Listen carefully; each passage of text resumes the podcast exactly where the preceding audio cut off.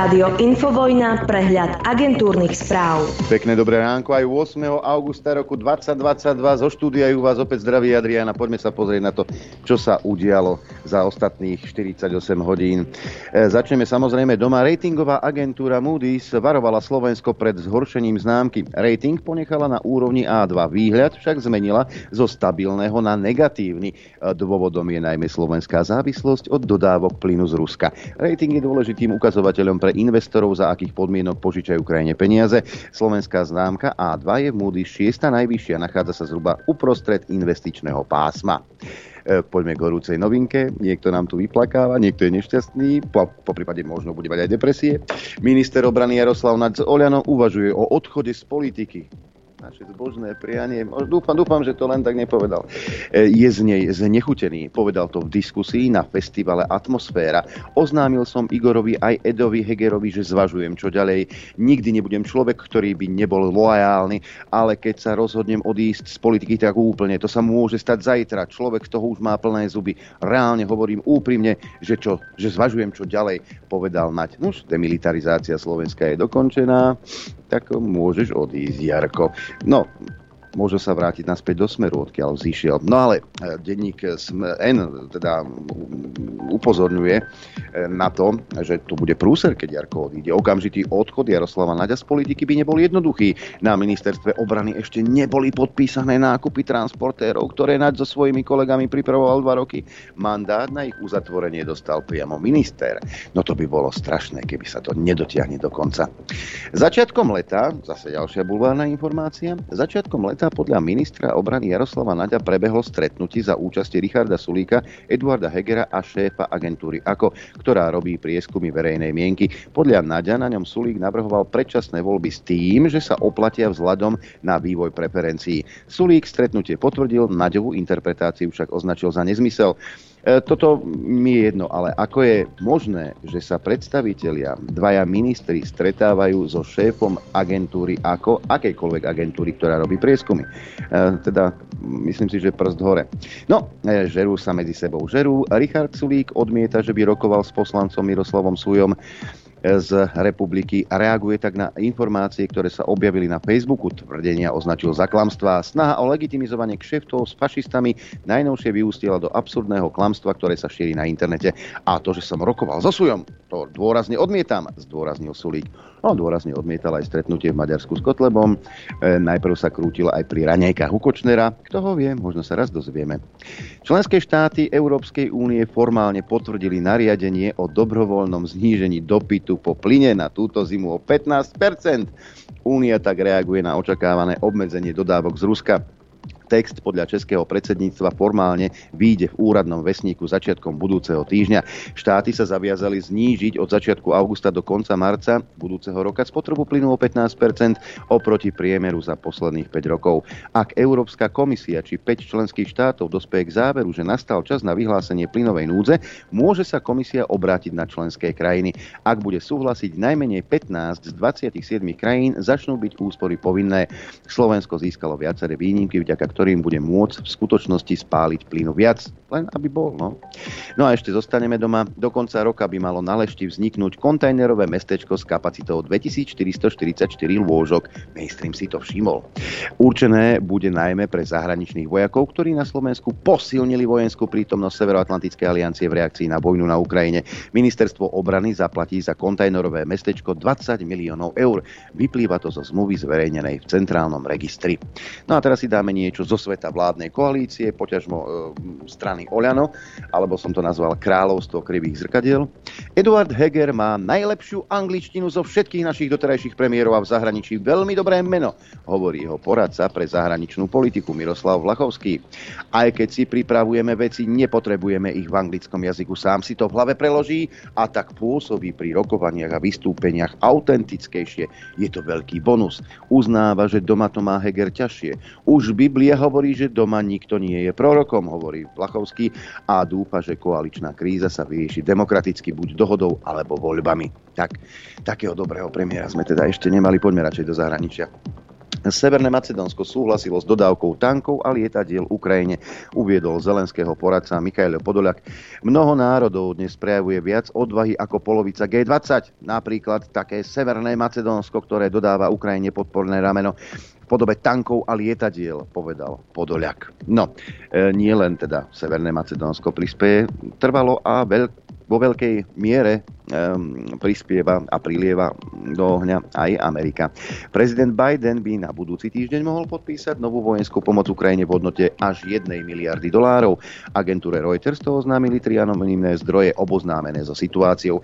Detaily podporovaného balíka by mali byť oznámené už tento pondelok. Podľa Reuters bude obsahovať muníciu do ďalekonosných zbraňových systémov HIMARS až 50 obrnených transportérov M113 a muníciu do protiraketového obranného systému Zem-vzduch. Konkrétny vojenský materiál aj hodnota balíka sa do budúceho týždňa môže zmeniť samozrejme. Ak Moskva na okupovaných ukrajinských územiach usporiada referenda o pripojení k Rusku, nedočká sa rozhovorov s Kievom ani s jeho medzinárodnými spojencami, povedal to Volodymyr Zelenský, podľa ktorého Ukrajina trvá na svojom postoji neodovzdať Rusku žiadne územie. Amnesty International pobúrila Ukrajincov, sme to spomínali. V správe zdokumentovala, že ukrajinskí vojaci využívajú školy aj nemocnice ako základne, čím podľa nej ohrozujú civilistov. Je to nepochopenie, aká vojna sa vedie na Ukrajine, hovoria jej kritici. Organizácia Amnesty International si plne stojí za svojou správou, podľa ktorej bojová stratégia Ukrajiny ohrozuje životy civilistov. Zároveň sa ale ospravedlnila za rozrušenie a hnev, ktoré spôsobila. Šéfka ukrajinskej Amnesty International Oksana Pokalčuková rezignuje na svoju funkciu. Dôvodom sú nezhody s organizáciou. Amnesty uviedla, že ukrajinská armáda teda ohrozuje civilistov. Ak nežijete v krajine, ktorá je roztrhaná na kusy, nikdy nepochopíte, čo to znamená viniť armádu jej obrancov. Uviedla Pokalčuková na Facebooku k svojej rezignácii. 5 tureckých bank sa pripája k ruskému platobnému systému MIR, informoval turecký prezident Erdogan po rokovaní s Vladimírom Putinom v Soči. Platobný systém MIR je ruská analógia k zahraničným službám ako sú Visa alebo Mastercard. Obaja menovaní poskytovatelia kreditných kariet pod napadnutí Ukrajiny Ruskom podnikanie v Rusku pozastavili. Počas rozhovorov v Soči sa Putin s Erdoganom dohodli, že Turecko začne za ruský plyn čiastočne platiť v rubloch. Erdogan povedal, že jeho stretnutie s Putinom môže otvoriť úplne odlišnú kapitulu v turecko-ruských vzťahoch. Turecko síce odsúdilo ruskú inváziu na Ukrajinu, ale sankcie na Rusko neuvalilo. Spojené štáty americké sú pripravené Poďme teda na opačný koniec sveta. Spojené štáty sú pripravené reagovať na všetko, čo sa Čína rozhodne urobiť, povedal hovorca Bieleho domu. Peking medzi tým varoval Washington, že nesmie zopakovať chybu a znovu dovoliť, aby Tajman po Pelosiovej navštívil ďalší predseda americkej snemovne reprezentantov. No a z krízy v americko-čínskych vzťahoch sa dá dostať jedine tak, že Spojené štáty okamžite napravia svoje chyby, povedal Ting Chuan z čínskeho veľvyslanectva vo Washingtone. Bezpečnostný hovorca Bieleho domu John Kirby vyhlásil, že Spojené štáty nemajú čo naprávať. Vzťahy medzi oboma krajinami sa zhoršili po návšteve predsedničky americkej snemovne reprezentantov na Tajvane.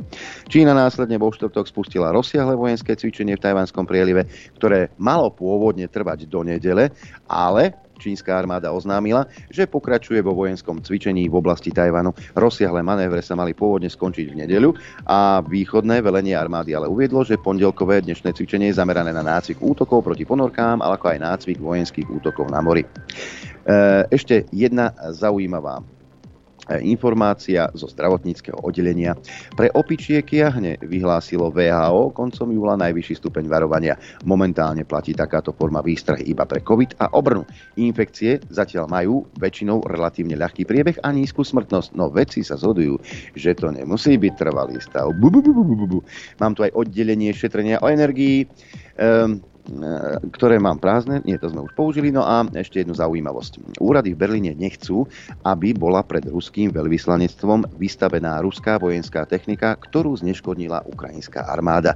Táto výstava sa skončila pred niekoľkými dňami v Prahe, kde bola pre veľký záujem verejnosti predlžená. Tanky, ktoré Ukrajinci zneškodnili počas vpádu ruských vojsk na Ukrajinu, plánovali na triede Unter den Linden vystaviť majitelia súkromného múzea venovaného moderným nemeckým dejinám dejinám. Chceli, aby si ľudia symboly ruskej útočnej vojny mohli prezrieť po Varšave a Prahe aj v Berlíne. Koncom júla podali žiadosť na úrad mestskej časti Berlin Mitte. Úradníci ju ale zamietli s tým, že v tanku, ktorý chceli postaviť pred ruskú ambasádu, pravdepodobne zomreli ľudia a vystavovať ho nie je preto vhodné. Okrem toho vystavovať techniku zničenú v pokračujúcej vojne sa dotýka aj zahranično-politických záujmov Nemecka, uviedol úrad. Predpoveď počasia. Tak najprv sa pozrieme, ako teda vyzerá počasie podľa e, matky Slovenského hydrometeorologického ústavu. Už tie horúčavy nie sú také, ako boli minulý týždeň. V sobotu sa krásne ochladilo, takže sa dalo vydržať.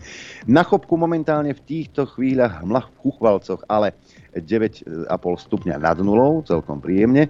Začneme dnes na východe, najteplejšie v Kamenici nad Cirochou 23, 22 hlási Tisinec aj Trebišov, 20 stupňov Celzia v Košiciach, v Prešove aj v Bardiove, 17,5 v Poprade, 16 hlási Telgárd, Rožňava 22, Boľkovce 22, takisto, Sliač 21 stupňov, Žiar nad Ronom 20, 22 v Dudinciach, na severe chladnejšie, Liesek 14, 18 Žilina, Martin 19, Prievica 21, no a a Nitra hlási 22, len 21 v Urbanove, Senica 19, Trenčín 20, 21 Piešťany, Kuchyňa 17,5 stupňa Celzia a Bratislava 20 stupňov Celzia. Predpoveď na dnes hovorí, že bude polooblačno až oblačno, prechodne až zamračené, ojedinele prehánky alebo dážď.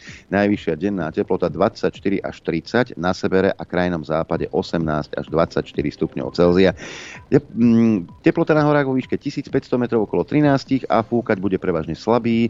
Na východe severný vietor 10 až 30 km za hodinu, v nárazoch dokonca tam môže byť až 45 km za hodinu. Dopoludne na Infovojne s Adrianom. A s Norbertom Lichtnerom. Dobré ráno ti prajem do štúdia Juch. Dobré ráno tebe, poslucháčom aj divákom. Tak a ty diváci vidíte v strede toto čelo mám, nie, nie, nie som toto in, intka, ja som biela to je tretie oko. Biela fotomodelka. Šla, šlahalo, mi, mi to výko, čo nosím na aute v tom knihy. Mi šla. Maťo to mal držať, ale nejak sa zadíval, neviem. No, proste, Možno schválne. Fú, fúkol vietor, takú mi to šlahlo presne sem. No, takže toľko. Nechcelo sa mi toto, toto. Predsa len. Ale tak si chcel, aby sme to polutovali, tak to polutujeme. Nie, netreba ma, netreba ma lutovať. A chcem sa poďakovať ešte raz e, tomu majiteľovi toho motorestu, jak sme boli v sobotu, e, ľuďom, ktorí prišli, a nie za to, že prišli, ale za to, akí sú a uh, mne sa to zdalo celkom vydarené. Bolo tam určite nejakých 2,5 tisíc ľudí. Hej. Aj okolo tých troch bolo určite. Ale poďakovanie patrí aj niekomu, kto nechcel byť menovaný, keďže ktorí ste tam boli, to parkovanie občas bolo problematické, ale ten pán, keď sa dozvedel, že o čo ide, otvoril svoj pozemok a ľudia tam mohli u neho parkovať. Takže to poďakovanie patrí aj jemu. Dostal som za úlohu poďakovať takto e, aj v dopoludní na Infovojne. Však áno. Ale aj, ale aj tým, ktorí sa o nás starali, čo varili guláš, e, teta Katka, e, Tonko a ďalší, boli naozaj milí, boli super, e, tešili sme sa z nich. Aj z ľudí, ktorí prišli, mnohí prichádzali už ráno pred 9 a zotrvali až do večera a postupne ste sa nazbierali. Žiaden konflikt, nejaké hádky, nič. Kopec ľudí, ktorí si rozumeli. Cítili, my sme sa cítili veľmi dobre, dúfam, že aj vy. Tak, ďakujeme, ďakujeme ešte raz. No, ja začnem dnes, Adrianko, tak netradične, motoristickými správami. Ó, poďme na to. nie ide, ide o, tak v prvom rade ukážeme e, na hlúposť a v druhom rade ukážeme na, na hovecké pokrytectvo. Aj. Počúvajte toto. Toto je na autoviny SK, to neviem, či to patrí niekomu. Niekomu to patrí, nejakému smečku alebo komu, neviem, hej opravte ma. Európska rada pre bezpečnosť v doprave so sídlom Bruseli. Aj, lebo... Dobre to začína. Lebo, lebo čo euro, eurobyrokratov, hej, Európsku komisiu a všetky tieto svine fašistické, ktoré tam živíme. Čo je ich prvoradá povinnosť? Starať sa o našu bezpečnosť. To ste nevedeli? Teraz už viete. No, takže táto Rada pre bezpečnosť vyzvala Európsku komisiu k zjednoteniu a úprave maximálnej povolenej rýchlosti pre osobné a nákladné vozidla.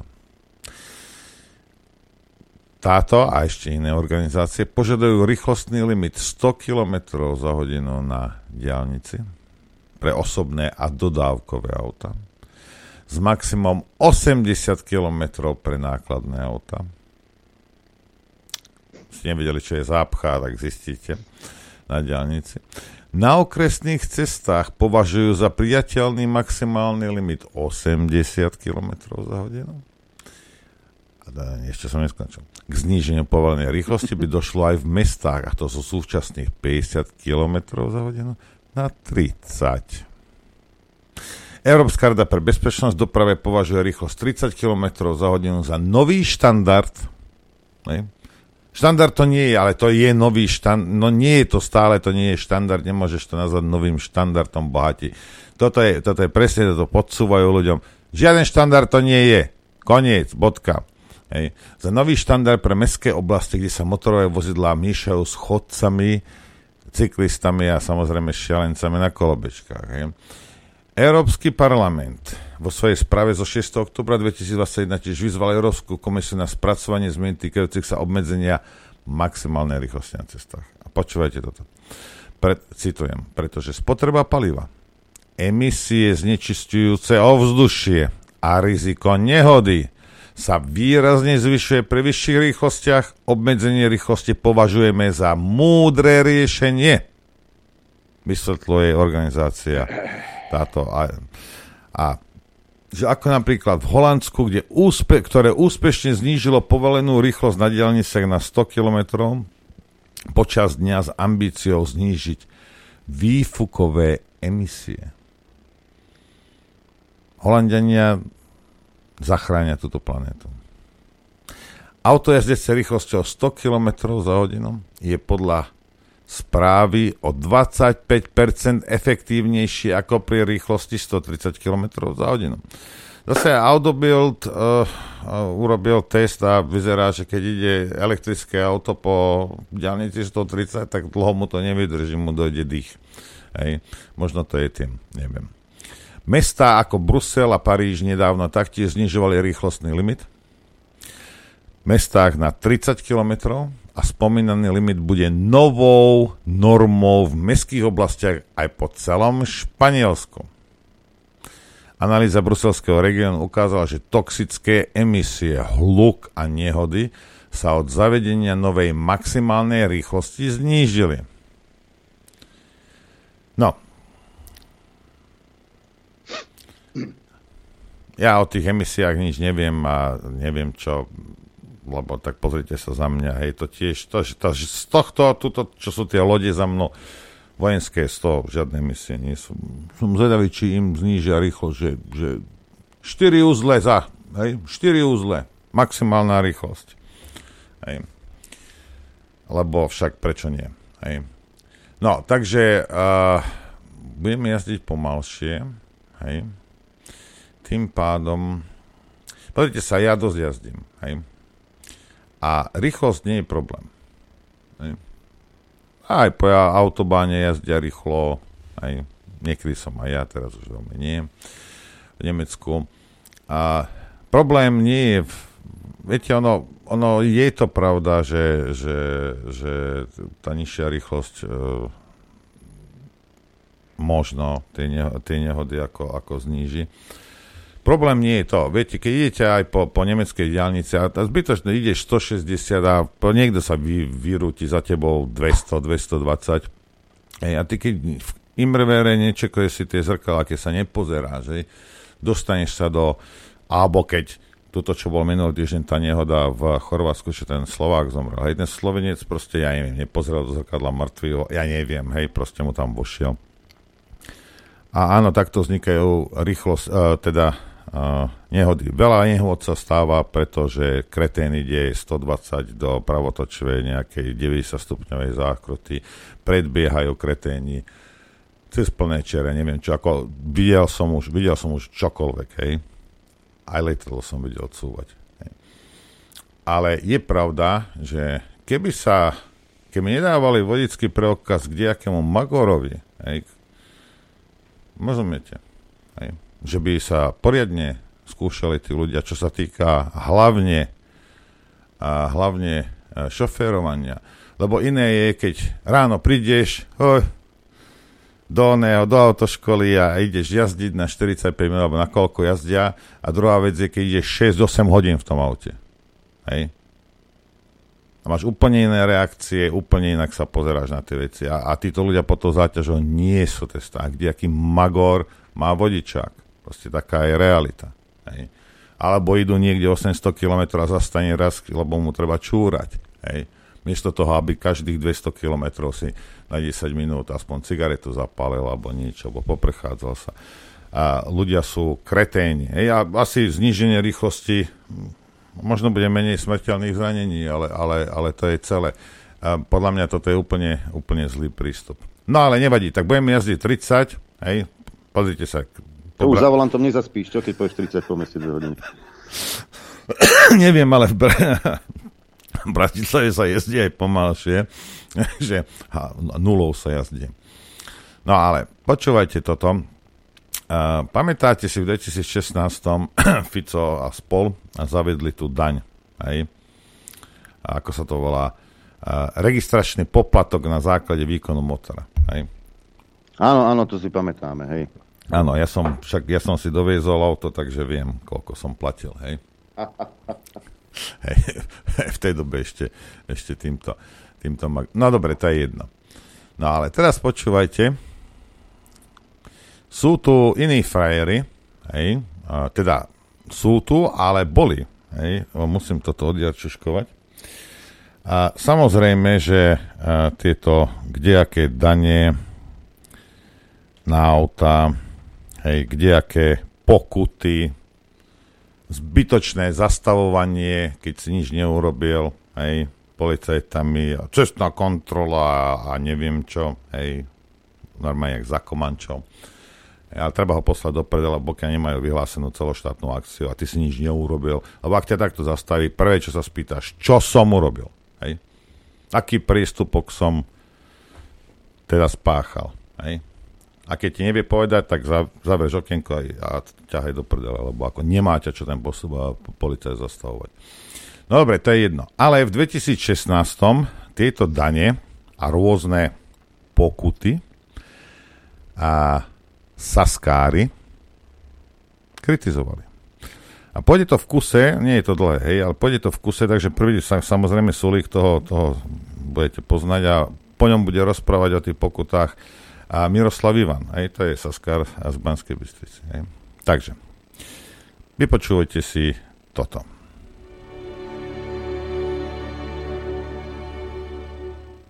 Motoristi sú pre štát významným platiteľom daní, napriek tomu ich štát šikanuje a zdiera, navymýšľa si množstvo rôznych pravidiel, poplatkov a iných buzerácií.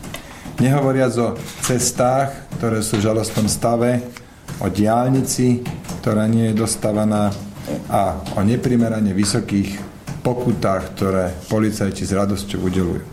Možno najviac vnímané je práve neustále zvyšovanie pokut, e, ktoré vnímame ako motoristi všetci a považujeme to za šikanovanie vodičov motorových vozidiel e, v tom zmysle, že nepovažujeme to ešte za riešenie. Riešením nie je neustále zvyšovať pokuty, ale pokutovať tých, ktorí sú e, tými najväčšími porušovateľmi zákona. To, že zvyšujeme neustále pokuty, ešte nie je garanciou, že zastavíme všetkých. A nakoniec vždycky je to na policajtovi, koho on sa rozhodne zastaviť a koho nie.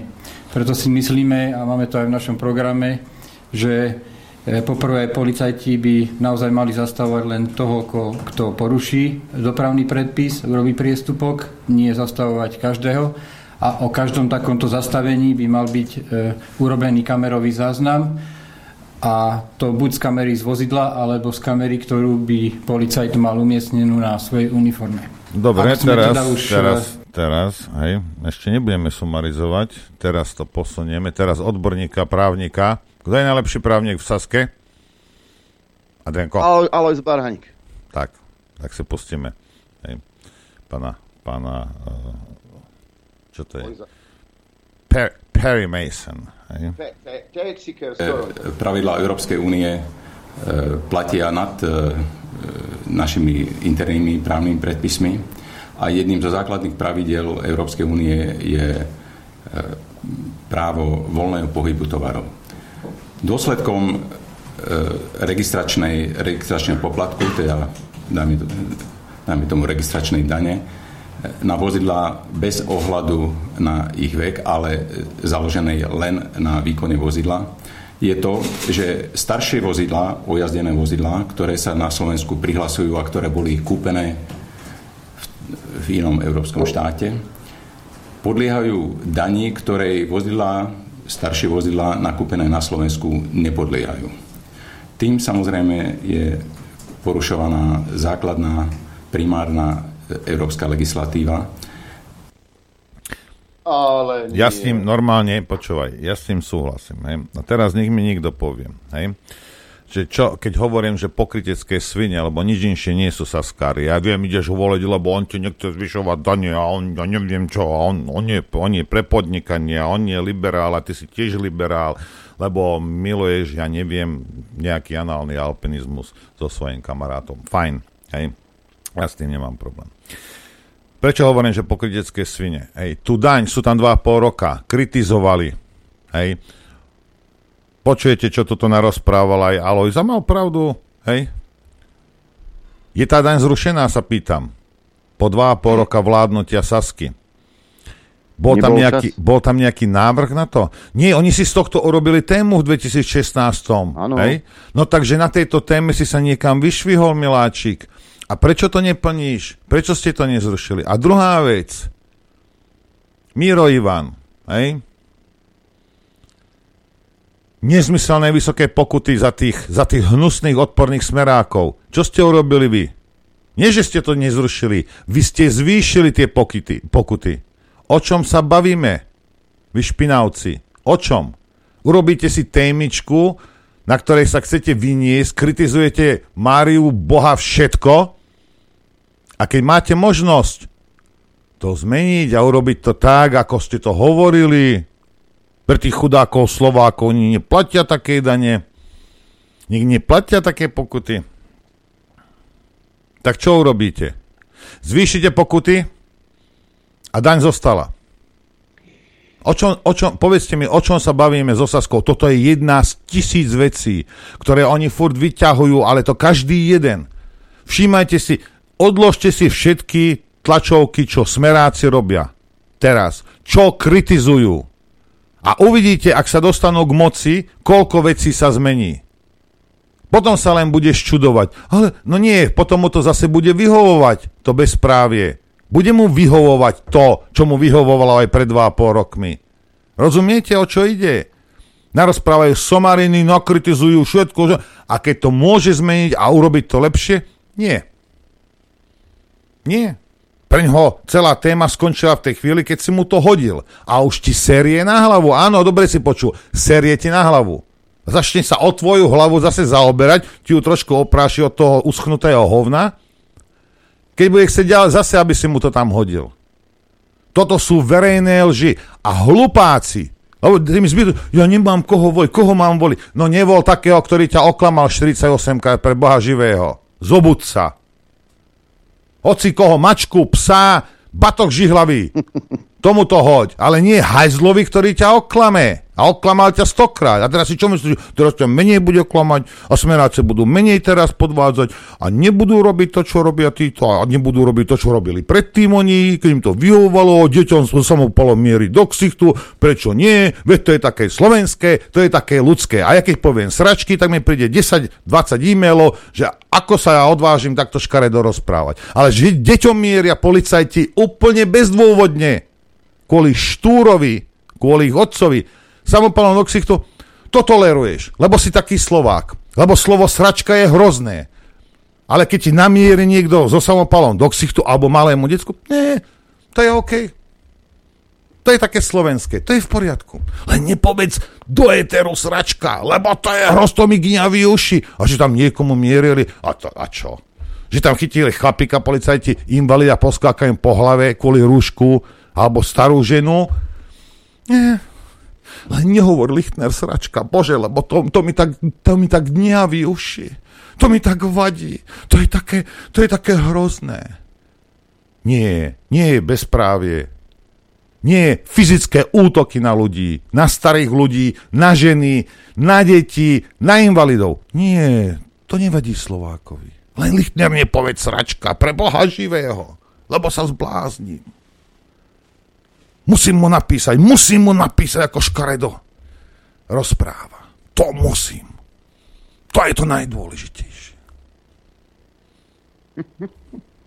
Toto sme my. No, čo ti poviem? No teraz sa bavím o poslucháčoch našich. Ja sa nebavím o slnečkároch. Tak čo chceš robiť? Povedz mi, čo chceš robiť. Toto je materiál, s ktorým, s ktorým proste bude musieť niekto pracovať. My sme stratili morálku. Ako spoločnosť, nevravím jednotlivci, majú. Ako spoločnosť sme stratili morálku. Čo ti slovenský politik slúbi, to ti naozaj nikto nedá. Čo to máš tam? Ukáž. Tak to je sľuby e, Igora Matoviča a jeho bandy zo schodov. Čo vám nasľubovali pred voľbami. Na čo ste sa chytili? Čo z toho vám splnili? Operácie pri... Treba to opakovať do kolečka. Operácie pri nádorových ochoreniach do 14 dní od diagnostikovania potreby operácie. Stalo sa realitou? Napríklad cez systém e-zdravie zavedieme bezplatné objednávanie na vyšetrenie k lekárovi, ale nie. Každé dieťa od troch rokov bezplatné miesto v materskej škole. Toto sú riešenia pre ľudí od Olana. Spravili takéto niečo? Rozviažeme ruky polícii a prokurátorom, aby mohli rozbiť zločinecké skupiny. Hm, hm, hm. Politici, ktorí dlhodobo rozkrádajú Slovensko, musia skončiť vo vezení je 2,5 roka dlhodobo? Nie, nie, nie, práve toto, to je dobre formulované, to až, oni až tak za 4 roky to na nich príde. Hej. Každá jedna zmluva, ktorá je pre štát nevýhodná, musí byť zrušená. Naozaj? Naozaj rušíte zmluvy, napríklad prenájom, e, prenájom pre ministerstvo Veroniky Remišovej? Naozaj, alebo e, testy a ďalšie prkotiny, ktoré tu, sme tu nakupovali z našich peňazí. Klepneme po prstoch agrobarónom a dotácie dáme malým a stredným farmárom. Mastíte si brucha, malí strední farmári. Dokončíme diálnice, opravíme cesty a vlaky budú jazdiť na čas. No, počúvaj ma, môj zlatý, takto, takto dlho tam nebudete, kým sa dokončí mm. diálnica. Určite nie. Nie. Presadíme osobnú hmotnú zodpovednosť politikov Ha, ha, ha, ha, ha. Odklad splátok hypotéky pre rodiny s deťmi do troch rokov. Ako? Odložili vám? Každý, kto odpracoval 40 rokov, môže požiadať o odchod do dôchodku. A... Ale musíš mať 85 rokov. Áno. Zakážeme štátu, aby vyžadoval od občanov doklady, ktoré vydáva, alebo ich vie získať sám. Čo z tohto splnila? Cházka okolo Oľano. Ale Ne, nezabudli vám povedať, že majú najlepšiu kandidátku. Podarilo sa nám vybrať skvelých ľudí z rôznych oblastí života naprieč celým Slovenskom. Svojim doterajším životom dokázali, že majú odvahu, charakter a záujem riešiť e, verejné veci. Nedajú sa znechutiť, nedajú sa zastrašiť, nedajú sa podplatiť. Náš spoločný cieľ je spravodlivé, bezpečné, perspektívne a ľudské Slovensko. He, he, he. Mená ako Romana Tabak, Jozef Pročko, Kavecká, Stančík a ďalší. Krúpa, ktorý zdrhol a, do, do Sasky. A tá pani Toto tá, sú tie tá mená. v tých legínach, jak sa volá. Áno. Ježiš. A to je jedno. To je jedno. Ideme, ideme si zahrať, lebo toto o, mňa čakajú nejakí oni vypalníci pred, pred štúdiom. Za chvíľku sme naspäť.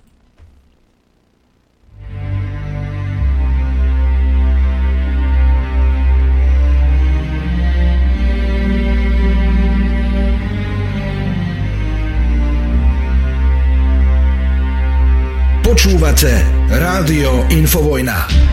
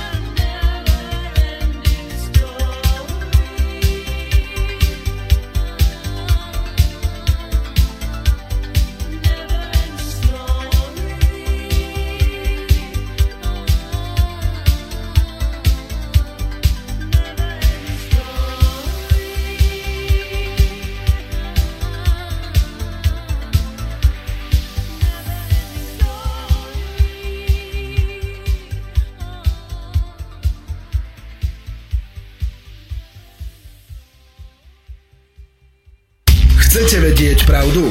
My tiež. My tiež. Počúvajte Rádio Infovojna. Dobré ránko, zaplatil si výpalné? Dobré ráno. E, nič som nemusel platiť. A... Zaplatili tebe, hej? Nie, nie, nie. Doviezli mi, doviezli mi hodiny, hodinky, hodiny. A nie také, jak má ten, ten špi, špinavec Mikulec, že maličké, za 40 tisíc na baterku. Nie. Toto sú veľké, idú na 380. Vieš. A, nestá, a nestáli 40 tisíc ani 4 tisíc. No takže um, elektri, elektrikári doviezli hodiny. Občas, e, občas, keď pozeráš mainstream a Markízu, tak e, občas ti môže sadnú, padnúť aj sánka dole. Napríklad sa te, venovali včera e, téme očkovania. Pozorne si vypočujte reportáž televízie Markíza. A ja si myslím, že NBU by mal zakrač- zakročiť. Hraj. Potrebujeme sa ešte očkovať proti covidu? Dva týždne sa ľudia nad 50 rokov a s oslabenou imunitou u nás očkujú štvrtou dávkou. Bežná populácia by ale podľa odborníkov už pred ťažkým priebehom mala byť chránená dostatočne. Premorili sme sa. Vzhľadom na vysokú infekčnosť variantu Omikron, ľahšie príznaky a vysoké premorenie, čoraz viac odborníkov tvrdí, že dopady vakcín môžu byť v niektorých prípadoch nebezpečnejšie ako samotná hrozba covidu. Wow. Veliká poměrně studie v Izraeli s tou čtvrtou dávkou a oni vlastně prokázali, že jakousi ochranu před covidem to skýtá pouze na měsíc ta čtvrtá dávka, ale podstatně víc to má těch vedlejších účinků. Je to logický, protože ten organismus už je několikrát vystaven té mRNA. Kým sa Wow. Vedľajšie účinky? To snad nie? No, ale... neobjavia iné, nebezpečnejšie podoby koronavírusu, mali by sme byť dostatočne chránení už teraz. Čili není důvod k tomu vlastně očkovat dále, navíc všichni jsme ve styku s tím byli a ten Omikron to ještě posílí vlastně tu imunitu. Že pokud nenastane nějaká mimořádná a nevysvětlitelná pro mne, ale vůbec pro imunologii situace, tak vlastně by to měl ten virus postupně tím Omikronem zaniknout a tím by to mělo v podstatě skončit. Vedľajšie účinky vakcínu nás preveruje štátny ústav pre kontrolu liečiv. Štátny ústav pre kontrolu liečiv eviduje ku koncu júla 11 091 hlásení podozrení na nežiaduce účinky vakcín proti COVID-19 a z toho 1715 hlásení bolo vyhodnotených ako závažných. Ku dnešnému dňu evidujeme 7 úmrtí e, v kauzálnej súvislosti s vakcínami a to buď v stupni možný alebo pravdepodobný. Faktom ale zostáva, že očkovanie ušetrilo mnohých ľudí, najmä starších a rizikových, nielen od hospitalizácií, ale predovšetkým od smrti. Dva týždne už očkujeme aj štvrtou dávkou. Ide o booster, ktorý však nie je účinný voči novým variantom. Štvrtou dávkou očkujú viaceré krajiny, napríklad aj Česko. U nás ňou zatiaľ vakcinujú ľudí nad 50 rokov a ohrozené skupiny. Momentálne evidujeme 2653 ľudí, ktorým bola podaná štvrtá dávka vakcíny, to znamená druhý booster. Podľa infektológa ale bežná populácia ďalšiu booster dávku nepotrebuje. Pred ťažkým priebehom nás chráni doterajšie očkovanie. U seniorov a u ľudí s množstvom pridružených diagnóz alebo s um, poruchou imunitného systému ten imunitný systém zabúda rýchlejšie. Preto je lepšie ho osviežiť tou štvrtou booster dávkou, ale pre, pre zbytok populácie to v podstate nejaký veľký zmysel nemá. Očkovať upravenými vakcínami, ktoré budú účinné aj proti novým variantom, začne na jeseň napríklad Holandsko. O tzv. adaptovanú vakcínu sme prejavili záujem aj my. Ministerstvo zdravotníctva čaká na odpoveď Európskej komisie. Diana Bilousová, televízia Markíza. Počúvaj, dvojminútová reportáž, vedel by som o nej hodinu rozprávať, to rozobrať, to je, to je Viete, ja zase fungujem tak, že, že toto ja keď počujem, tak normálne to vypnem, že som to ani nepočul. Takže uh, tento, on Dunčo hovorí, že, že tie, tie predošlé patoky ťa chránia, hej? Mhm. Vysvetli to tým, čo sú v nemocnici, zapatokovaní. A máme iba 7 mŕtvych, čo je super, to je prakticky, to je ako keby nič. Hej? To je štatistic, to je nič, štatisticky to je nič. 7 ľudí. No a teraz o tom premorení. Ak si nájdete relácie z, ja neviem, apríl, marec, apríl 2020, keď to začalo, hej, ja som vtedy hovoril, že treba si vitamíniky dávať, hlavne D a C. A nejaký selén samozrejme a, a, a, a také. A, a čo ešte zinok treba. Hej. A, a vravel som, že to nebude pokoj, kým sa nepremoríme všetci. Hej. Angličania šli tou cestou z začiatku. Normálne logicky šli, potom niekto, niekto ich chytil medzi nohami za niečo a začal stískať od radosti začali výskať a potom skočili aj oni na to. Angličania šli touto cestou, hej, a bol by pokoj už dávno. No ale tak potom, a potom zvíťazili farmaceutické firmy a, a, a Karče Schwabu a všetci títo a, a, a ten, ten Windows a, a kdejaký takýto, a takýto, čo sú to, ako to povedal ten oný starý, a, osusky, že to sú to, títo filantropy. No proste, Aha, vy, vy, Áno, vy filantropovali... Gatesovi a Buffettovi povedal, že by mali byť e, svetorečení. Hej, hej, no, však jasne.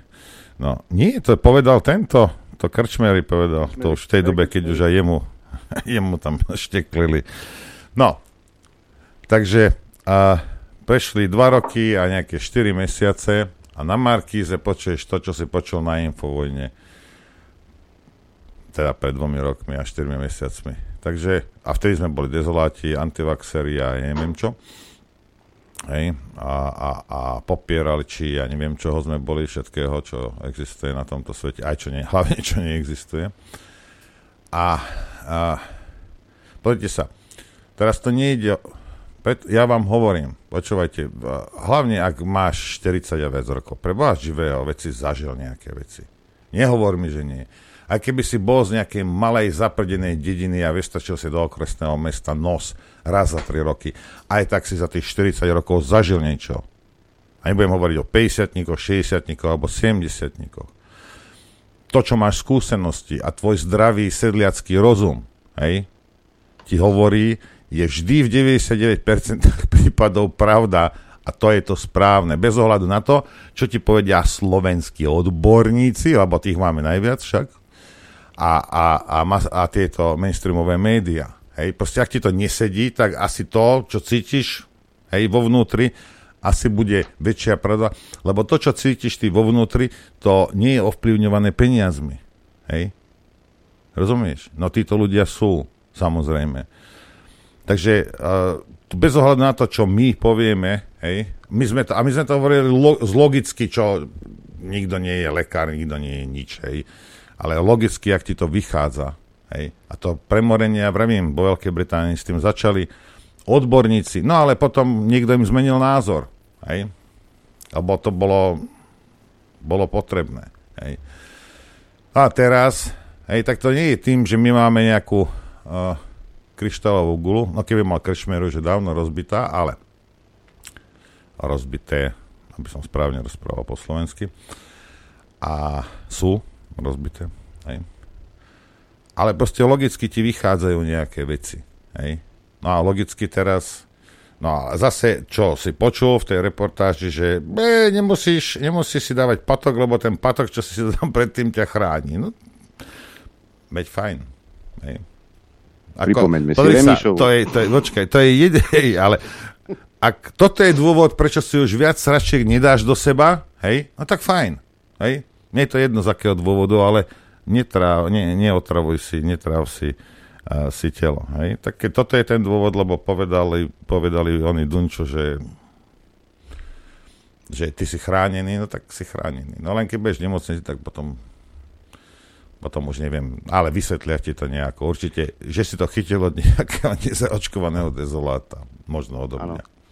Áno, preto je 70% pozitívnych testov tzv. E, u zaočkovaných. Je zaujímavé, že pred pol, tri štvrte rokom, keď naše médiá uvádzali e, počty novo nakazených koronavírusom, nezabudli dodať za každým, až 80% z nich je neočkovaných. Toľko a toľko hospitalizácií.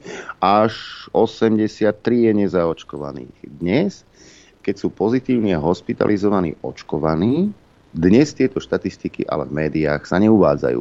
Veď na čo by sa uvádzali však. Nezapadá to nejak do toho. V tej reportáži na televízii Marky za ten odborník hovorí, áno, existujú štúdie e, z Izraela, kde tá štvrtá dávka možno pôsobí len mesiac, potom už nepôsobí, ale že v podstate ani nie je treba, lebo sme už premorení a už by sme nemali mať s tým problém, hej, tak keď sme premorení. Ale Sabáka potom s kamenným ksichtom ti povie, že niektorí ľudia by si mali dať aj štvrtú dávku. Pamätáš sa, tak... pred rokom a pol som hovoril, že, že aké, sme si, aké sme si teda vzali ako, ako spoločnosť a ponaučenie z druhej svetovej vojny. No žiadne. Na tých židoch tie pokusy robili naďalej. To bola prvá dávka, druhá dávka, potom posilňujúca dávka a ešte aj tú štvrtú im nanútili tým nešťastníkom. Hej? No a zrazu, keď už teda tí nešťastníci sú na tom zle, tak ostatní, vidíte, ale to, toto, toto vlastne aj Mengele robil. Hej? Toto robil Mengele. Hej? Na Židoch to skúšal veci, aby ostatní potom sa ochránili.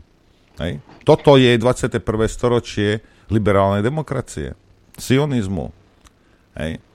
Zničiť Izrael, zničiť Židov. Sionisti. Však vieme, ako máte agendu. Hej. A proste tí nešťastníci tam, ako čo?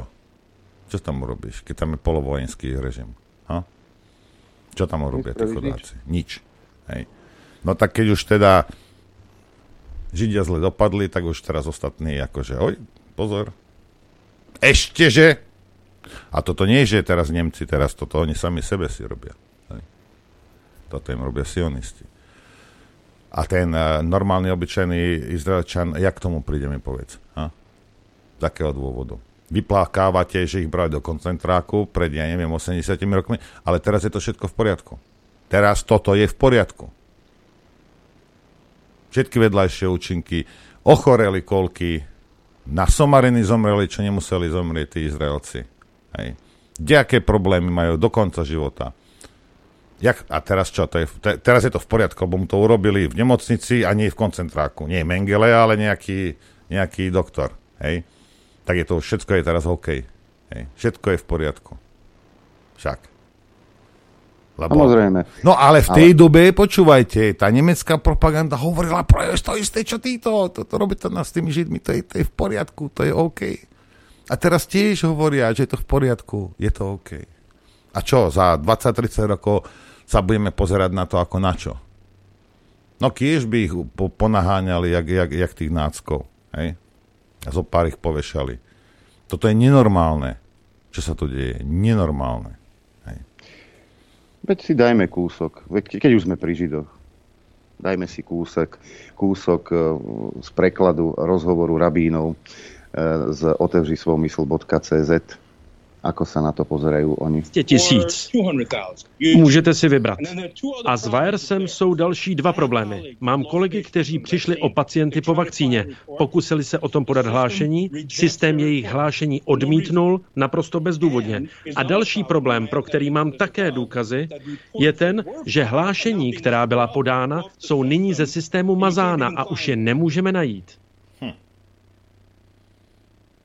A i když tedy, mimochodem, tohle není spiklenecká teorie, tohle je spiknutí, ne teorie. Kdybych vám před 18 měsíci řekl, že COVID-19 je biologická zbraň, řekli byste, že jsem konspirační teoretik. Noé z Bible byl konspirační teoretik, dokud nezačalo pršet. Takže když vám nyní říkám, že tohle je uměle vytvořená biologická zbraň, je to spiknutí, ale ne teorie. Všichni souhlasí, že tohle bylo uměle vytvořeno a vím přesně, kdy to bylo vytvořeno. A znám čísla patentů související s modifikacemi. V roce 1999 doktor Ralph Barrick z univerzity v Severní Karolíně modifikoval netopíří virus na povrchovém proteinu tak, aby infikoval lidi. Ten výzkum se pak v USA stal protizákonný. Byl penězi daňových poplatníků a Faučim přesunut do Wuhanu, kde ten výzkum pokračoval, dokud nepřišli na způsob, jak modifikovat tento virus, aby byl pro lidské plíce destruktivnější a aby způsoboval krevní sraženiny. Vzali v přírodě se vyskytující virus a pomalu v průběhu času v něm udělali dvě změny. Trvalo jim to 22 let, možná 20 let, aby ho změnili tak, aby infikoval lidi a aby pak ničil tkáně. Nikdo neříká, že jsem konspirační teoretik. Lidé říkají, že je to konspirace. Konspirace ve smyslu spiknutí, spáchat genocidu. Je pro židovský lid tak těžké uvěřit tomu, že existuje skupina lidí, která je schopná ničit? Je to válka proti Bohu. Na život se můžeme dívat dvěma pohledy. Buď máte ten pohled, že člověk je stvořen podle obrazu Boha, což znamená, že váš život má svatost. Pokud váš život má svatost, tak máte svá práva. Pokud máte lidská práva, není vaší nebo mojí věcí rozhodovat, kolik lidí by mělo být na planetě a kdo by měl žít nebo zemřít. Druhý systém či pohled, nazvěme ho darwinovský eugenický pohled, který ve skutečnosti se vrací až ke Kainovi, a ten pohled říká, že ti, co jsou na vrcholu dominantní hierarchie života, mají největší šanci pro přežití. To nevyhnutelně vede ke třem kategoriím lidí. Ubermenšové, menšové a untermenšové. Ti ubermenšové by před 80 lety byli nacisté, což byli potomci árijských bohů, kteří měli tu víru, že je jejich výsadou, jejich právem rozhodovat o tom, kdo bude žít a kdo umírat. Takže menšové, což byli anglosasové, evropané, byli otroci a untermenšové, což byli židé, slované, postižení, cikáni, političtí vězni, ti museli pryč. Zní to jako pohádka, až na to, že to zabilo 200 milionů lidí. To stejné probíhá nyní, až na to, že to není antisemické. Nyní je to jiné. Je tu skupina, která má pocit, že vyspěla do vyšší úrovně vědomí, že jejich nová inteligence a vhledy jim umožňuje tyto věci určovat. Nemyslím si, že vyspěli. Podle mne jde o degenerované pohany. Tohle jsou ti, co dříve uctívali Molocha. Jsou to stejní lidé. Rozumím vám, chápeme to. A pojďme řešit ještě toto. Samotné CDC, pan Biden také vede vakcinační kampaň.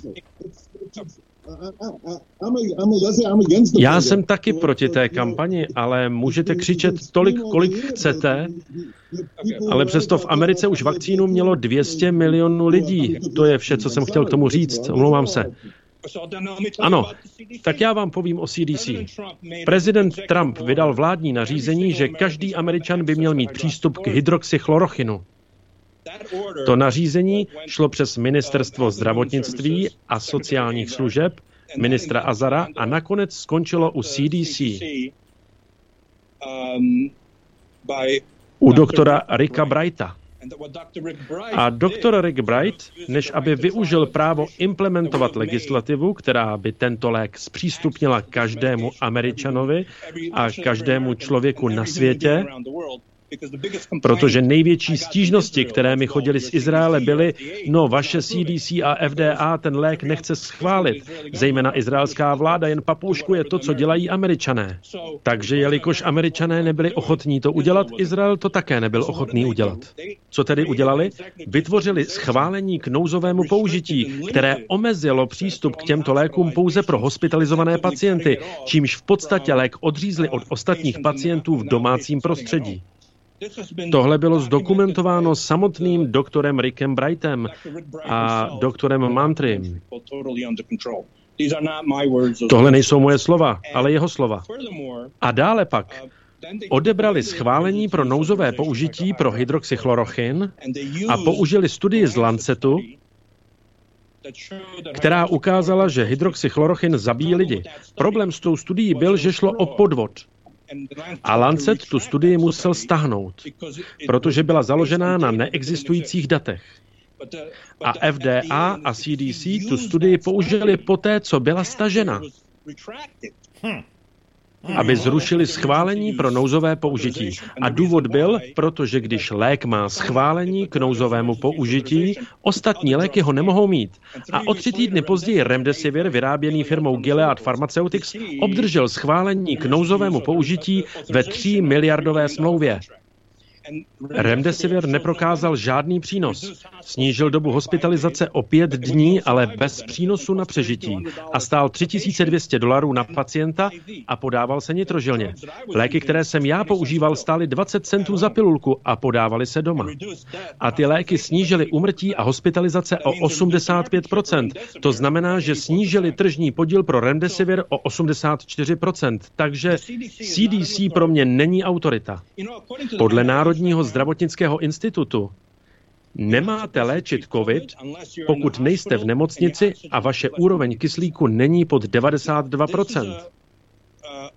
Tohle je rada a doporučení vlády, která chce, abyste zemřeli. Po 18 měsících a desítkách studiích, které prokázaly přínos zhruba kolem 85 z hlediska léčení, snížení hospitalizací a umrtí a máte vládní agenturu, která stále vydává takové doporučení, tak taková agentura naprosto ztratila veškerou důvěryhodnost. Ano, naše vlády jsou skorumpované. Ano, naše vlády se spolčily. Víte, kdybych tohle organizoval, přišel bych za světovým vůdcem, premiérem nějaké země a řekl bych, zde je 500 milionů dolarů. Vložím je na účet, který nikdo nemůže vystopovat. Jen nás poslechněte a pokud tak neuděláte, zabijeme vaší rodinu.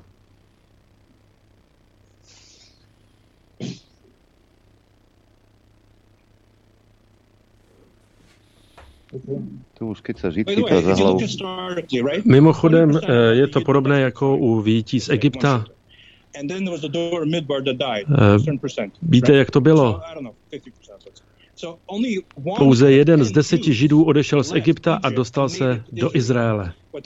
To znamená, že pouze 10% našich lidí je schopných udělat psychologický přechod.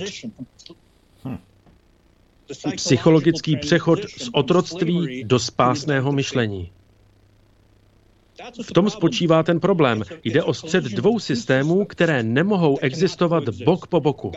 Vědomí orientované na Boha versus ďábla. Nic nového pod sluncem. Vše je to stejné. Akorát bojištěm je nyní COVID-19. Moc vám děkujeme, doktore. Chci vám osobně Dobre. poděkovat, protože jsem použil váš protokol. Měl jsem COVID-19. Podařilo se mi dostat váš protokol. Jsem rád, že jste se vyléčil. Jen si přeji, aby každý další žid mohl být jako vy. Mám stejnou zkušenost. Zafungoval u nás za čtyři dny. Děkuji, doktore. Nemáte zač. Proč tedy každý další žid nemůže? To je moje osobní zkušenost. Ano, ale nejde o mě. Proč nemůže každý další žid mít stejnou léčbu? No, Daj, ja by som chcel, aby každý Slovak bol tak rozumný, jak títo, títo Židia tam. Pozrite sa, uh, ideme do prestávky. Tu, pod, pozrite, to je úplne jedno, ak si, ja neviem, či ľudia chápu, aký je rozdiel medzi sionistami a, a, a tými druhými, ale a si to dohľadajte. A už sme sa o tom bavili x krát. A, títo ľudia vedia. Hej? Môžeš povedať, ja židovský konšpirátor. Môžeš povedať, prečo nie. Ale e, týmto ide o tých svojich. Hej? A toto konšpirácie nie sú. A je to pravda. A tá štúdia bola použitá CDC. Potom už, ako bolo zistené, že to je podvod. Ale odborníci, ale štátne orgány, šukl a všetci tí, oj, oj, oj, oj, to sú treba najdôveryhodnejší. Hej, treba veriť vede. Ja zajtra, mám prichystaný článok, teraz na to nie je čas, ako sme verili vede, že antidepresíva fungujú a došlo sa na to, že e, asi teória o serotoníne asi nie je pravdivá. Ale jeden moment by som vypichol z toho rozhovoru týchto mm, našich kamarátov, židov. On hovoril o tých nadľuďoch a o tých podľuďoch ktoré národnosti vymenoval tento židovský doktor? Židia boli podľudia, cigáni boli podľudia a Slovania boli podľudia. Každoročne tu kladieme vence k pamätníkom židovskej holokauzy, cigánskej holokauzy ale Slovanská mi nejako chýba. Pani prezidentka. Čo? Slovania boli na rade. A takisto to boli podľudia. Treba sa len pozrieť na územie bývalého sovietského zväzu, ako sa zaobchádzalo so slovanským obyvateľstvom. Ja som sa dozvedel od múdreho poslanca, že ona je agentka Spojených štátov a v Američane nie sú Slovania, takže... A? Ja by som to nepovedal, ja nie, ale jeden poslanec to takto, tak z toho vychádza, že nebude, nebude kopať za nás. Ideme si zahrať.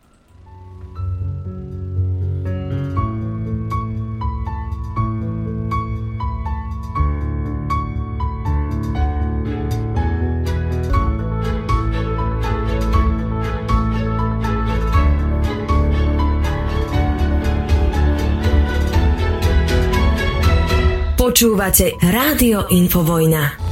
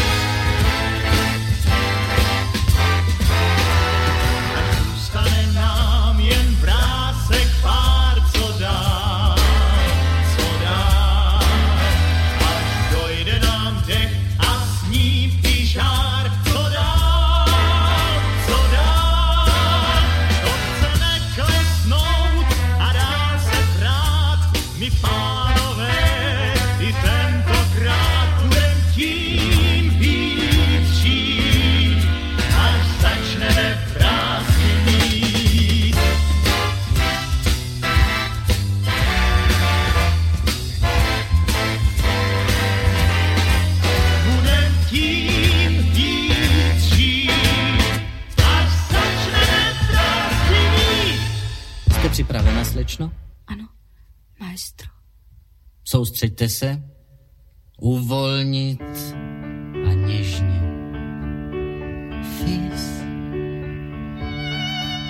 A E. D. E. Fis. Nezývat mi tu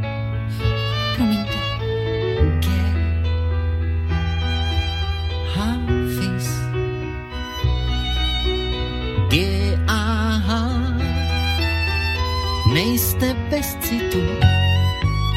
Váš talent je protkán i vášní. Zní teď ve mně ozvěnou, cítím duši zpřízněnou.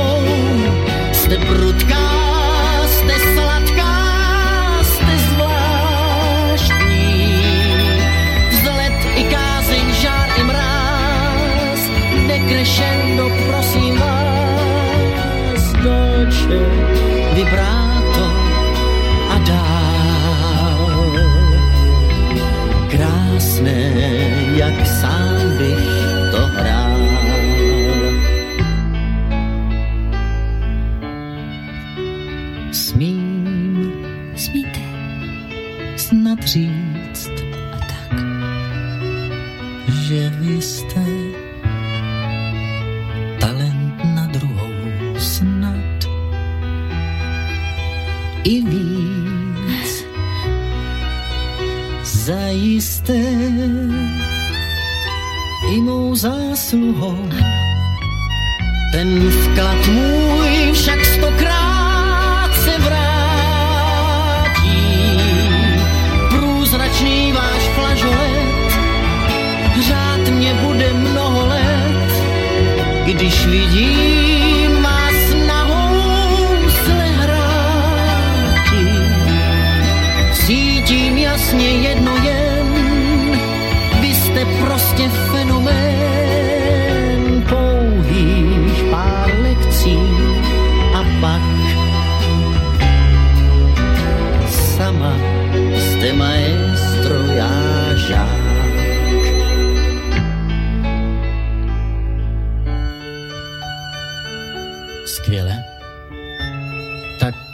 přijdete zase pozítří, slečno.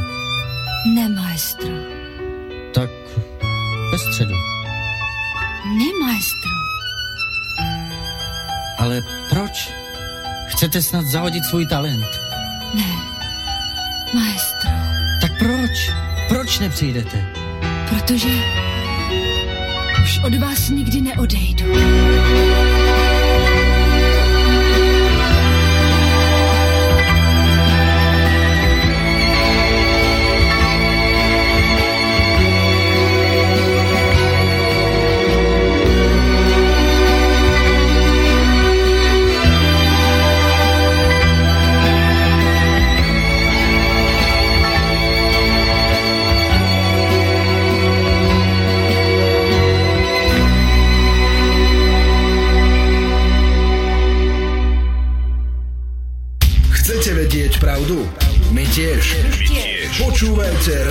Infovojna.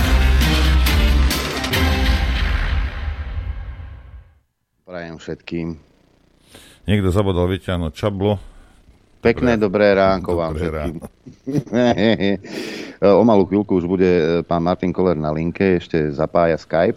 Poďme, poďme si o nie, niečo o ňom povedať. E, Kto je e, podplukovník inžinier Martin Koller, vojenský analytik, inžinier, diplomat, podplukovník v zálohe, pracoval ako analytik a redaktor pre ministerstvo obrany.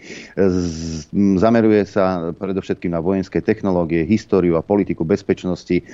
No, pracoval aj pre vojenskú kontrarozviedku 10 rokov v rámci armády. V armáde slúžil 24 rokov, pracoval vo vojenskom historickom ústave. Pracoval na ministerstve priemyslu a obchodu 11 rokov. Pracoval ako redaktor na ministerstve obrany 5 rokov. Má pravidelné porady, e, relácie Kasus Belli s vojenskou tematikou. Pepe, pozdravujeme. E, bol aj na misii v Kuvajte a v Iraku. Mm, Nežil dlhodobo v Rusku, pozor. E, Od roku 2015 má zakázaný vstup do Českej televízie, ten bol obnovený od roku 2022, ja si myslím. Ale už v roku 2004 Martin Koller písal, že vojna v Afganistane je prehraná. Už v roku 2004. Už vtedy to tak bolo. Čiže toto je Martin Koller, pravidelne, nepravidelne e, vystupuje aj v e, dopoludní na Infovojne. Zdá sa, že ten Skype sa nepodarilo pánovi Kollerovi rozchodiť, ale my sa k tomu dostaneme určite. Ešte si chvíľku počkáme a keď nie, tak v ponuke je aj telefónny rozhovor. Ja som sa, sme sa tak bavili, že o čom by sme sa mohli rozprávať. Povedal som mu, že teda na tom stretnutí poslucháčov Infovojny mnohí sa pýtali, že teda kedy bude, to že v pondelok, ale e, na základe toho sa pán Martin Kole rozhodol, že na budúci rok príde aj osobne na stretnutie s poslucháčmi. Takže vidím, že Skype nefunguje, takže možnosť B. Toto je, toto je to čaro živého vysielania, keď môžete e, riešiť veci rýchlo a bezpečne. Takže bude to telefonický rozhovor. Na Skype sa vykašleme. Áno, slyším. Dobre.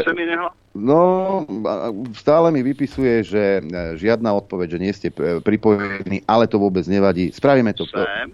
No a vidíte, mne tento môj Skype hovorí, že nie. Ale na telefóne ste, pán Koler, pekný dobrý deň vám prajem. Dobré ráno. Dobré ráno. Divný, že to nefunguje. Nevadí, máme aj iné možnosti. Mám vás niekde podchycenýho. Nevadí, máme aj iné možnosti, spravíme to takto po telefóne, pretože veľa no, vecí... No ale to bude možná problém. Ja budu muset teda krusat někam, kde je nabíječka. Jak dlouho to bude trvat? No, do 11. Plus, minus. No, to není tak dlouho, když tak já se přesunu. Dobrý. Dobre. Je divný, že to nechce. Jaký máte volací znak? Uh, Adrian Infovojna. Skúste zavolať vy mne. Kontakty. Franta. Nic takového tu sakra nemám. Skúste Andrej Infovojna. Nemilo. Nic se tady neozývá, hovory, čety, bla, bla, bla, bla, bla, svobodný vysílač, nemám, nemám, nemám, nemám. To je divný. Mne taký. No, tak nič, budeme po, po telefóne teda. Budeme po telefóne teda, čo už. Takže e, tých tém, e, pán Koller, je strašne veľa. Ľudí zaujíma, čo sa deje tuto u susedov na Ukrajine. Kde začať? Ja by som, ja by som to najčerstvejším začal, ak môžem. Mám jednu otázku. Pán Koller, všetci sme počuli tie silné vyjadrenia Číny predtým, teda než tá čarodenica išla na Tajvan a tak sa stalo, čo sa stalo. A čo hovoríte na, ten, na tú vlažnú reakciu Číňanov? Lebo oproti tým rečiam tá reakcia je dosť taká, by som povedal, neadekvátna. Ale ako takhle Čína v podstatě mm, je, nemá důvod do vyložené války a to střílení těch raket kolem Tajvanu a to cvičení to je v podstatě vzkaz Spojeným státům, no tady jsme pány my a vy si tady nebudete dělat, co chcete.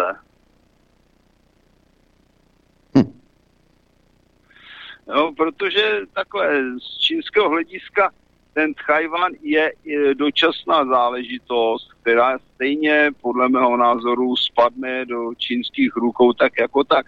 Už v současnosti řada tchajvanských firm podniká v Číně, takže to je jenom otázka času a je to otázka toho, co dokáže kdo obhájit. Ono se mluví o tom, teda američani, že budou bojovat za Tchajvan, dobře, a budou opravdu bojovat za Tchajvan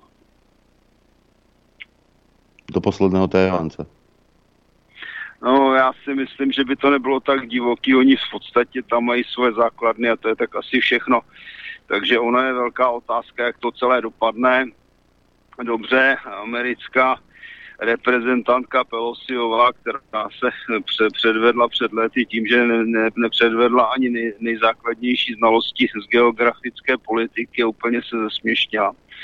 Už možná ale kdo nepamatuje no tak, eh, tak tam zajela, no a Číňani se naštvali a co, no tak eh, za prvé tam budou nějaké změny v těch jednáních a za druhé teda se tam provedlo to cvičení, aby tedy bylo vidět, že tam Čína je a že ten Tchajvan považuje za svoji oblast, ale na druhé straně je to, tady není důležité až to, co jako jestli se tam někde střílí raketami kolem Tchajvanu a létá se kolem Tchajvanu a tak dále.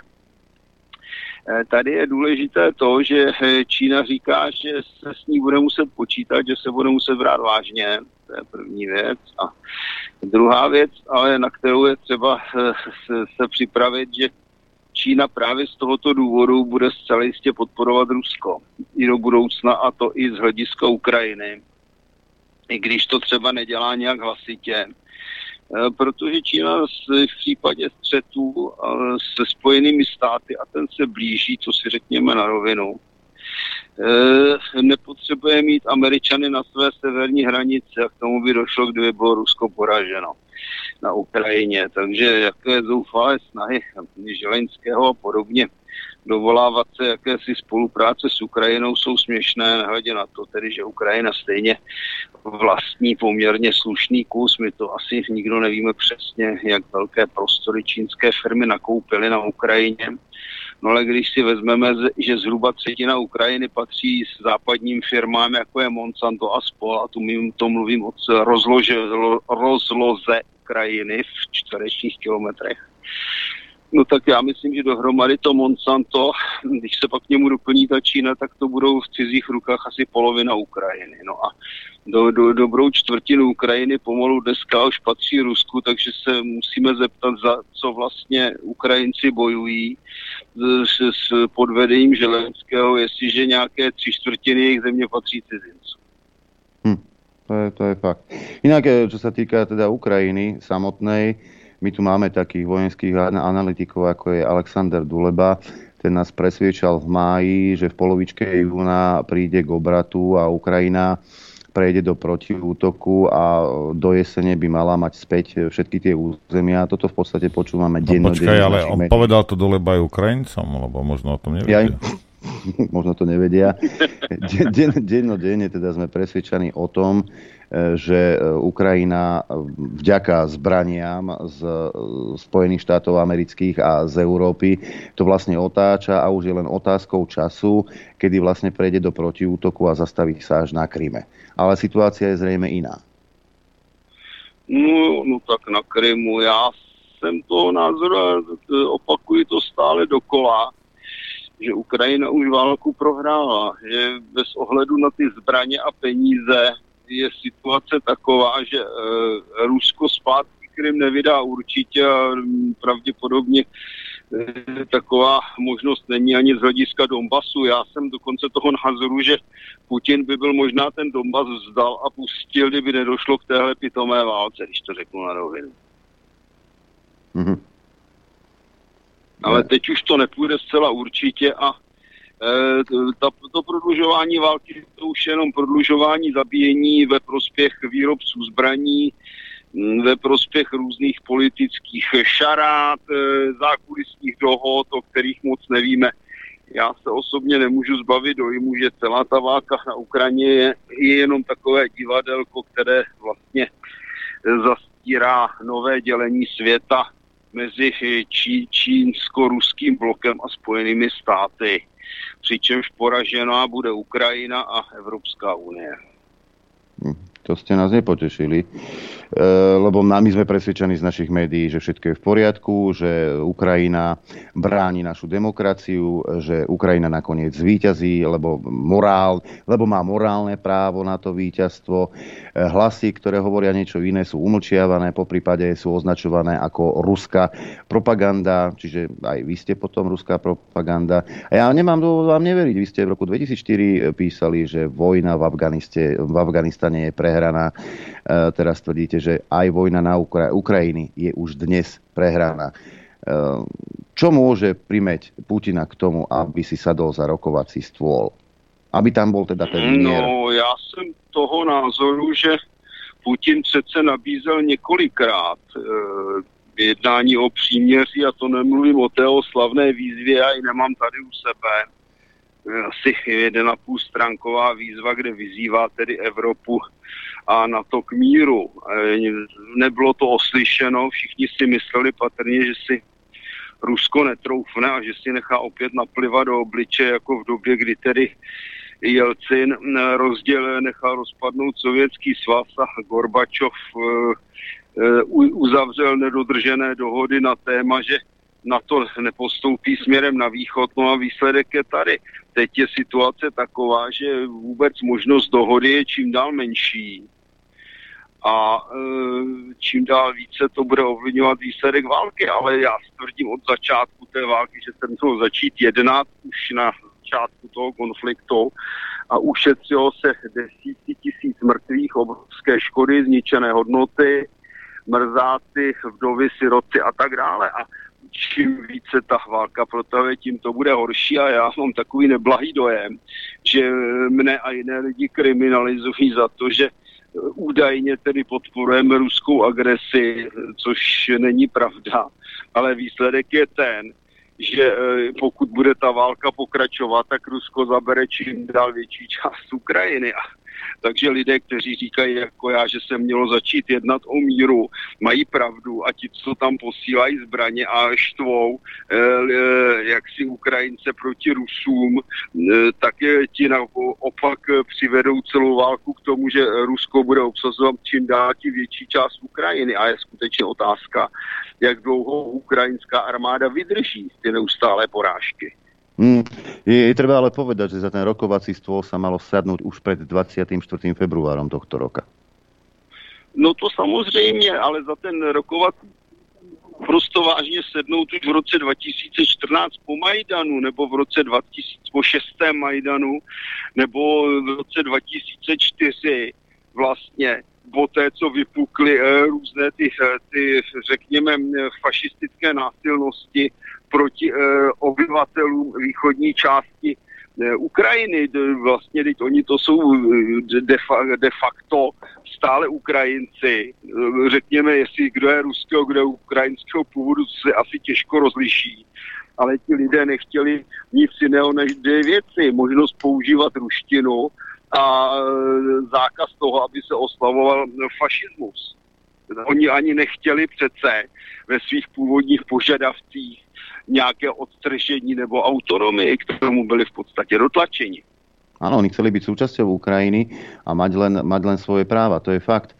E, dokonca náš minister obrany, čo sa týka tohto konfliktu, Jarko Náď sa vyjadril na jednom festivale, teda u nás je taký zvyk, viete, že u nás na festivaloch vystupujú politici, ako je Pohoda a podobne, tak sa vyjadril, že je presvedčený o tom, neviem, ako je to u vás, možno no, tiež...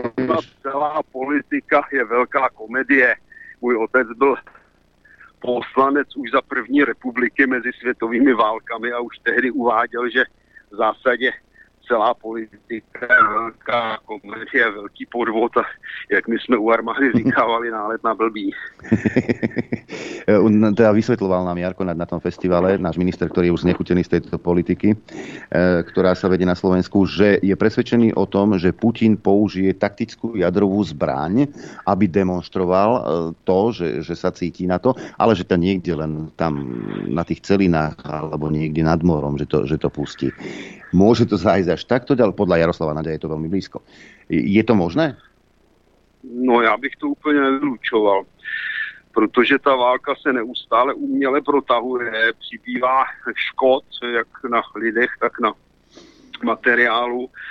A řekněme si to na rovinu, on, Putin sice prohlašuje, že jaderné zbraně nepoužije, ale pokud by došlo ke krizové situaci, tak to vyloučit nelze. A popravdě řečeno, vzhledem k tomu, že na to EU k Rusku vlastně přes 30 let lžou a posmívají se mu a kašlou na něj a nedodržují dohody, nebudeme připomínat správný Minsk 1 a Minsk 2 na Ukrajině, že? Kde i záznamy pozorovatelů OSN tvrdí jasně, že Eh, Ukrajina eh, dodržo, nedodržovala většinu dohod opakovaně, zatímco eh, ta strana těch dombaských ozbrojenců nebo separatistů nebo opolčenců, jak je nazveme, spíše výjimečně. A tyto informace vůbec nešly do médií. Tak proč by měl Putin být jediný, kdo že ono se klidně může stát, že, že, že, se, že provede na, na to EU to tež, co dělají oni Rusku přes 30 let, že jim slíbí, že jadernou zbroj nepoužije a použije ji. Mm, nebol by to už potom koniec civilizácie ako takej? Alebo takto Já sa opýtam. myslím, že ne, protože, mm-hmm. protože uh, jsem zvědav, který hrdina z NATO si od, půj, se, půjde do třetí světové války kvůli Ukrajincům. Já bych jenom připomněl, že všeobecný pohled sice úžasná oslava Ukrajiny, ale podívejte se, jak se dívají reálně na Ukrajince politici a lidé v NATO EU. Většinou jako na figurky druhé kategorie, dobré akorát na to, aby dělali levné pracovní síly, případně kanonen futr proti Rusku. Jo. A popravdě řečeno mě celá politika na to EU vůči Ukrajině připadá krajně zprosté zneužití Ukrajinců, na které Ukrajinci doplatí z všech nejvíc. A když budu to řeknu, řeknu úplně natvrdo, tak mě to silně připomíná dobu, kdy na Ukrajině řádil, řádil banderovský fašismus k, společně tedy s německým nacismem. No ale přesto Gaulajce Globočník veřejně prohlásil, a to se píše v několika historických publikacích, že za takový negerský národ jako Ukrajinci by neobětovali jediného německého vojáka. Hm. Čo by bolo tou hraničnou, tou hranicou, kedy už teda by Putin povedal dosť? Lebo boli sme svedkami jeho vyhlásenia, že, že my na Ukrajine niečo robíme, my sme ešte poriadne ani nič nezačali robiť, že to je len také light, to je len špeciálna vojenská operácia. Čo by bolo tou hranicou, kedy by sa rozhodol použiť taktickú jadrovú zbraň? situace, kdy Ukrajinci by použili mun, munici do amerických raketometů s dostřelem přes 300 kilometrů proti cílům v Rusku. Hm. To znamená napadení ruských cílů ukrajinskými raketami, do, do, teda americkými raketami dodané, dodanými ukrajinské armádě. Tam bych řekl, že skutečně hranice, ona hranice už tím, že je už taková, že se bojuje o jaderné elektrárny, Přitom je zábavné, že u nás v Česku se ukájí představami, že Ukrajina bude zásobovat Evropu elektřinou, patrně aby na ní zase ještě někdo víc vydělával a mohli ještě zdražit. E, přitom část ukrajinských elektrárn je v ruských rukou. Takže ona celá ta válka je poměrně zvláštní, když to řekneme na rovinu. Ale každopádně už ten boj kolem jaderných elektráren velmi zavání jadernou katastrofou a tou, tou hraniční situací ale podle mě skutečně hraniční situace může nastat ve chvíli, kdyby Ukrajinci napadli raketami ruská města. Ono už eh, činnost ukrajinských komand změnila podstatu války, protože tam má vlastně dvě fáze. První fáze byla občanská válka, to znamená střed ukrajinské armády s ozbrojenými obránci Doněcka a Luhanska, do které do kteréžto situace přistrkovali zbraně a podporu z jedné strany Rusko, z druhé strany NATO EU. V současnosti už můžeme mluvit v podstatě o válce mezi Ruskem a EU NATO, nebo spíš EU NATO a Ruskem na ukrajinském území, přičemž větší část ztrát nese teda Ukrajina, ať už v lidech, tak i řekněme v materiálních ztrátách. Hmm. Keď ste spomínali tie, uh, uh, to, ten no. útok aj na tú záporovskú elektráreň, tak tie dva, dve rakety teraz, uh, oni, uh, začal sa taký nejaký spin robiť, že to Rusi sami a potom budú sa vyhovárať. Hej?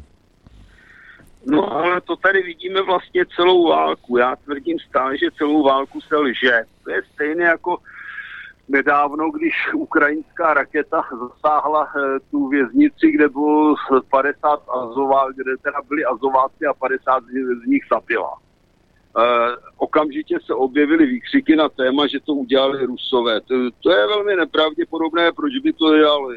Jim se ti Azováci živí, aby je pohnali před soud a tam museli pěkně svědčit. A hlavně, e, hlavně si myslím, že Rusi ich nestihli ještě vyťažit poriadně, těch zajatcov, víte? No právě proto. To já, to a mrtvým jim je k ničemu. Tak. Tak, no a přesto se z toho dělal velký povyk na téma, že zlí rusové zabili ubohé zajatce. Nevěřím tomu, nevěřím tomu. A stejné je to s těmi ostatními tvrzeními. Když se podíváme, tak zatím většina lží pochází právě ze strany propagandy na to EU. A z toho já vycházím, že i v tomto případě je, je více pravděpodobné, že, že to na, na opět na hranici uh, jaderného exploze v, v elektrárně žene právě na to EU. Těm je totiž úplně jedno, kolik Ukrajinců tam tom zahyne. Hm. Je to stále ta válka do posledního Ukrajince. Hm. Uh, ďalšou takou, ďalším takým ohniskom, ktoré nemusí dopadnúť dobre, je situácia v Kosove a v Srbsku kedy vlastne no, od prvého... Ako? výsledek stejné války, Hm? jakou vidíme dnes na Ukrajině. To znamená válk, e, zprostředkovaná válka NATO EU proti Rusku, e, tehdy tedy na území bývalé Jugoslávie. Rozbití poměrně stabilního státu, který byl e, historicky na straně protifašistické koalice. Připomněl bych, že německý kancléř Genscher prohlásil, že je třeba potrestat Srbsko za, za, za e, to, co provedlo, ve, že vyvolalo údajně tedy e, první světovou válku.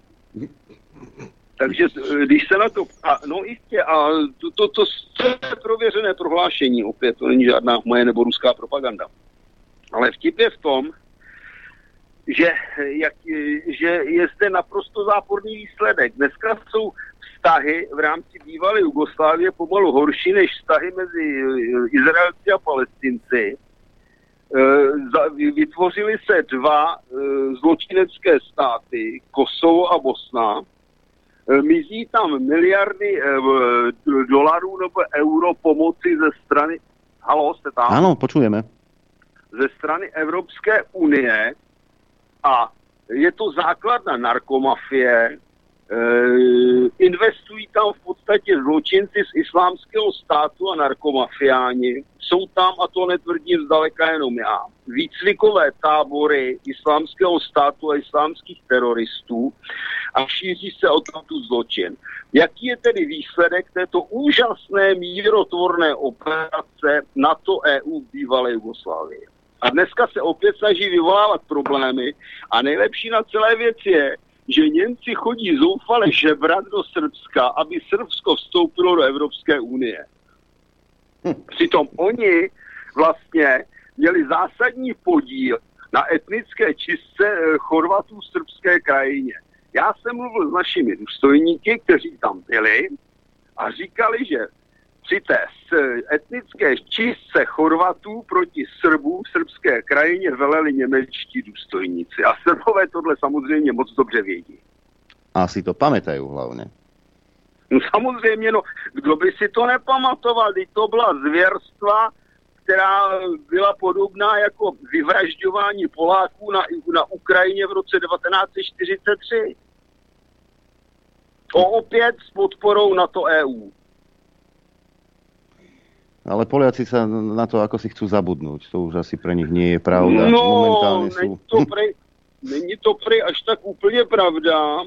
Byly zaznamenány dokonce pro ruské demonstrace v Polsku.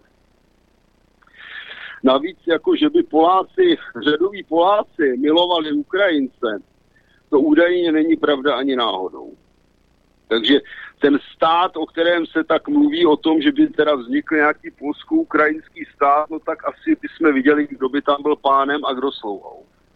Tak objavujú sa mapky, ako si rozdeliť Ukrajinu, svoje nároky, aj Rumunsko prejavuje. Uh, Áno, aj, Maďarsko, Maďari, aj, aj. Polsko. Je to reálne, pán Koller, že príde k rozdeleniu No Ukrajiny? takhle, Ukrajina je strašně oslabená, za prvé. A za druhý pod pojmem internacionální pomoci tam mohou Poláci samozřejmě vtrhnout. Poláci, Poláci drží zpátky jedině strach z Rusů, protože američani dali jasně najevo, že oni se eh, kvůli Polákům nenechají pobíjet v jaderné válce, no, takže Poláci zjistili, že by v tom zůstali sami. No, poďme k zbraniam, ktoré sa dodávajú na Ukrajinu, lebo o, sa dodávajú vo veľkom, najmä zo strany Spojených štátov amerických. E, počuli sme zo začiatku konfliktu, že stíhačky nemôžeme dodať tým Ukrajincom, lebo že to by znamenalo, že sú to útočné zbranie, ktoré môžu útočiť na e, územie Ruskej federácie. No ale čoraz častejšie sa ozývajú hlasy, že tie stíhačky predsa len na Ukrajinu príde, prídu, dokonca už nad tým uvažujú aj Američania. A desiatky by tam veľmi radi poslali a radi by tam poslali aj F-16. E, môže k tomu prísť? To je jedna otázka. A druhá otázka, ako bude reagovať Rusko? No, takhle. A10 je bitevní letoun, který má poměrně značnou hodnotu, přestože různí experti už před více než deseti lety, já jsem se s nimi střetl na ministerstvu obrany, vykřikovali, že A10 eh, je zastaralé letadlo, že se bude vyřazovat, stále se to neděje a já se vůbec nedivím. Oni tam jsou nějaké menší počty, které se vyřazují, takže ty by možná mohli Ukrajincům dodat. To tež mají značný počet vyřazovaných F-16, které chtějí nahradit plavnými F-35. Jako vyloučit to nelze, ale ono to není tak jednoduché. Ono totiž potřebujete piloty a ty piloti se musí nějakou dobu cvičit a já jsem takového názoru, že než je vycvičí, tak bude po válce. No a pokud by k tomu došlo, tak to zase další eskalace, která by mohla opět vést teda k, někdy třeba k tomu, že na nějaké to letiště, kde se tato americká pomoc a těchto piloti soustředí na jednu, třeba spadne taktická jaderná hlavice. A to bude poslední varování. No otázne, ako sa potom zare... Ale ja som počul, že aj v Českej republike uvažujete nad nákupom F-35? Či som zle počul? No tak já jsem se k tomu jasně vyjádřil, že um, u Standy Novotního, sice se všem omlouvám, že jsem v rámci toho rozhovoru ta čísla nadsadil, ale potom jsem to teda urychleně opravil, když jsem zjistil, že jsem udělal chybu, že jsem si to špatně přepsal z jednoho papíru na druhý, protože jsem si dělal přípravu na chalupě a tam, ne, tam nemám ani kalkulačku, takže jsem si to přepočítal a na velký papír, pak jsem si to přepisoval na takový malý papírek a seknul jsem tam docela dobrou chybu, nicméně, jak říkám, pak jsem to opravoval, no ty F-35 by, by nás stály přes bilion korun za 40 let. To je, to je strašná suma a e, nastartovávat takovéto projekty, projekty v době, kdy stát se hroutí do e, krize. A musíme si připomenout, že to už je vlastně další krize za 30 let. My jsme už třetí krizi velké. No. Protože první krize tady byla těžká v 90. letech, pak tu byla druhá krize 2008 až 2013. No a už druhý rok jsme vlastně v krizi a to, to jsme v roce 2020 vlastně ta krize začala, já jsem na to upozorňoval. No a od roku 2013 to bylo pouhých sedm let a už, jsme, už máme před sebou další těžkou krizi, odhad je 8 let té krize. Takže do této situace chce někdo vyhazovat stovky miliard eh, korun za letadla a tvářit se, že udělá z Česka nějakou vojenskou velmoc, to je pitomost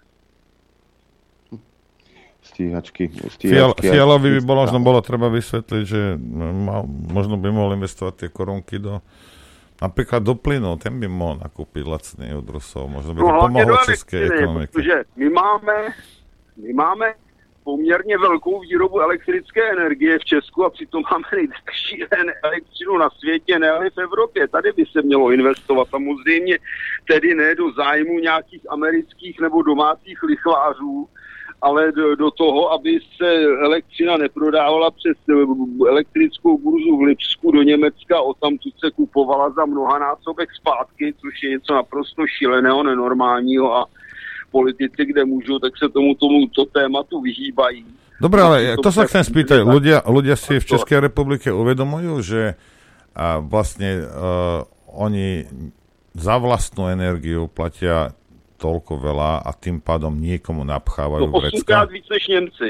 No, a na, ale napchávajú vrecka niekomu s tým, rozumiete? E, takhle. Problém je v tom, že řada lidí je to natolik tupých, že nejsou ani schopni si najít zdroj relevantních informací, takže ono se to šíří pomalu, nicméně znepokojení veřejnosti narůstá a mluví se o tom, že v zimě e, nejpozději bude patrně konec současné fialové vlády. Problém je spíš v tom, že on, ona jaksi neexistuje relevantní náhrada, která by byla lepší. Protože vlastně ty vysoké ceny elektřiny posvětil už předešlý premiér Babiš a jeho ministr Havlíček, který, který odmítl právě odejít z té lipské burzy. No a e, Fiala, který je o třídu níž, je to nikdo z hlediska mezinárodní politiky, no tak ten je patrně rozhodnutý posluhovat cizím zájmům doslova za každou cenu. Či oni si, oni si nemyslia, tí niektorí ľudia tam, že v Temeline sa to vyrobí, potom sa to musí poslať do Lipska, rozumiete, tam to musí, preto sa to, viete, že, že tá elektrika chodí takto po Európe a tým sa to zdražuje, viete. No, to je, to je problém. Papierovo áno, ale v skutočnosti nie. Hej. Asi tak, no, protože se zhroutil celý německý slavný zelený, zelený jaksi eh, úděl, nebo jak to nazvali. No a teďko Německo je v zoufalé situaci, kdy nemá elektřinu, no ale jako obvykle česká kolonie se o to postará. Češi zmrznou, zdechnou, nebudou svítit, nebudou topit, nebudou mít teplou vodu, hlavně když Němci si udrží svůj standard. Ale však to, to aj u nás bude tak, aj my budeme mrznúť, ale, ale Dobře, musíme ale bojovať na proti Ukrajine. stále výrazně, výrazně lépe než v Česku. Hm, Možno. Uvidíme, ako sa to bude Určitě, vyvíjať. určitě. Ty výpočty jsou naprosto jednoznačné. Slovenská vláda patrně projevila dostatek rozumu a například zabránila lichváři křetínskému, českému, aby si udělal, eh, řekněme, rýžoviště zlata trhu se slovenskou elektřinou a eh, v podstatě mu bylo řečeno, že jestli neustoupí od svých zlodějských, eh, zlodějských choutek, no takže mu tu elektřinu tak zdaní, že bude mít smůlu. Takže Křetínsky ustoupil, ale v Česku se toto samozřejmě stát nemůže. E, Jednou zo zbraní, ktorú používame proti, proti Ruskej federácii, sú sankcie. Jedni hovoria, že to funguje, že to len treba vydržať a čím dlhšie vydržíme, tým bude lepšie a my sa budeme mať dobre a samozrejme budeme sa cítiť aj- dobre, lebo sme pomohli. E, iné kubičie hlasy hovoria o tom, že sankcie nefungujú, Rusko vo veľkom obchoduje s Čínou, s Indiou, so Saudskou Arábiou, v podstate je na tom tak ako predtým, ale kto na tom tratí sú štáty v Európskej únii. Kde je pravda? Ale k tomu není co dodat. Tam situace je jasná.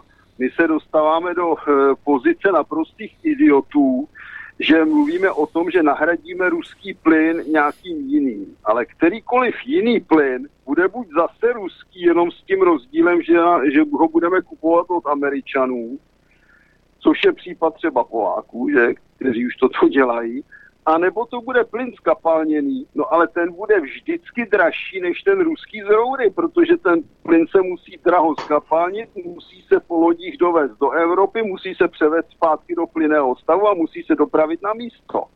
A to jsou tam ještě nějaké chemické problémy, které nejsem schopen přesně specifikovat. Nejsem, nejsem chemik v tomto oboru. Takže my budeme mít každopádně dražší plyn, ale tady se mělo začít elektrifikací státu a omezováním spotřeby plynu už dávno, jak říkám, Česká republika, kdyby řádně budovala jaderné elektrárny a nechytala se blbostí, no tak mohla vyžít do značné míry s nižší spotřebou plynu, ať už odkudkoliv, je úplně jedno, jestli z Ruska, z Ameriky nebo z Marsu, to je úplně jedno, ale mohli jsme krýt svoji spotřebu vlastní výrobou ve vlastních jaderných elektrárnách. Tady už měla dávno stát nová jaderná elektrárna, jenomže e, e, efektivní jaderná elektrárna, která byla plánovaná a která nám mohla poskytovat jadernou, e, teda elektrickou energii po dobu nějakých 50 let, využívala ruské technologie, no to se samozřejmě nesmělo udělat, takže se kolem toho tady pobíhá tahanice dlouhá léta. No a výsledek je, že se tedy bude používat americká technologie, která nám e, je schopná zajišťovat tu e, energii podstatně kratší dobu, je méně bezpečná a za to je dražší. A ještě není ani kopnuto na stavbě té, té elektrárny. No, to je Za tak, dobu, co se kolem toho žvanilo, ta elektrárna už mohla stát. Tak to aj u nás sú také, e, také tlaky, že aby sme teda sa zbavili ruského jadrového paliva, ktoré napriek sankciám teda e, sa vozí na Slovensko, aby sme Áno. teda tie elektrárne prerobili na e, jadrové palivo zo Spojených štátov amerických, rozumej od súkromného korporátu Westinghouse. Přesně tak, no ale je známo, že články od Westinghouse se zkoušely v Temelíně a málem z toho byla havárie. O tom se nikde nemluví, o tom to se mlčí, ale přitom je to fakt. Takže teď se má dělat, jak, mají dělat jakési články e, společně s, mezi Westinghousem a Francouzi. Nic takového se předtím nedělalo. Mm, Tady se v podstatě na poslední chvíli bez ohledu na zákaz nakoupily články opět z Ruska. O tom se samozřejmě taky mlčí, že? Ale hlavně, ta, jestliže se chce naše republika odstřihnout od jakýchkoliv dodávek plynu z ciziny, aspoň částečně, tak je může nahradit jedině elektrickou energii a jedině elektrickou energii z jádra. protože tu jsme schopni realizovat, pokud využijeme ruské technologie po dobu 50 let. A za tu dobu se může hodně změnit z hlediska výroby elektřiny. Hm. Um, samozrejme, ideme, ideme do recesie, máme tu vysokú infláciu, ceny energií a všetkého vlastne idú hore z toho bezpečnostného hľadiska. Vidíte na jeseň alebo v zime problém v sociálnych nepokojoch. Čo všetko sa môže udiať do budúceho roka? No, tak ty sociální nepokoje jsou reálné. Už teď jako řada Čechů má problémy, ale e, protože jim příšerným způsobem vyrostla cena za elektřinu i za plyn, ovšem ono se ještě netopí. Ale za nějaký měsíc až dva se začne topit a to je skokový nárůst spotřeby a většina lidí není schopna tuto situaci zvládnout. Takže tady problémy rozhodně nastanou a jestli si eh, česká politická reprezentace myslí, že to všechno zachrání jenom represí a že, bude, že budou policisté mlátit do lidí, případně vojáci střílet, no tak to ten režim dlouho nevydrží. Zbožné prianie mnohých z nás, že ľudia, ktorí sú momentálne pri kormidle, či už v Českej republike alebo na Slovensku, Ehm, nie sú schopní, povedzme si otvorene, nie sú schopní rozmýšľať vlastnou hlavou. Je V4 mŕtva? No, V4, problém V4 je právě za prvé to byl nástup Čaputové a spol současné slovenské vlády, to byla první rána. No a druhá rána byl nástup české vlády pod vedením Fialy. Ale nicméně nedělejme si iluze. Babišova vláda, která byla před ním, no tak nebyla v zásadě uh, o nic lepší. Akorát ty problémy maskovala a ty nejhorší posouvala tak úspěšně, že dneska řeší Fiala. A Fiala je řešit nechce.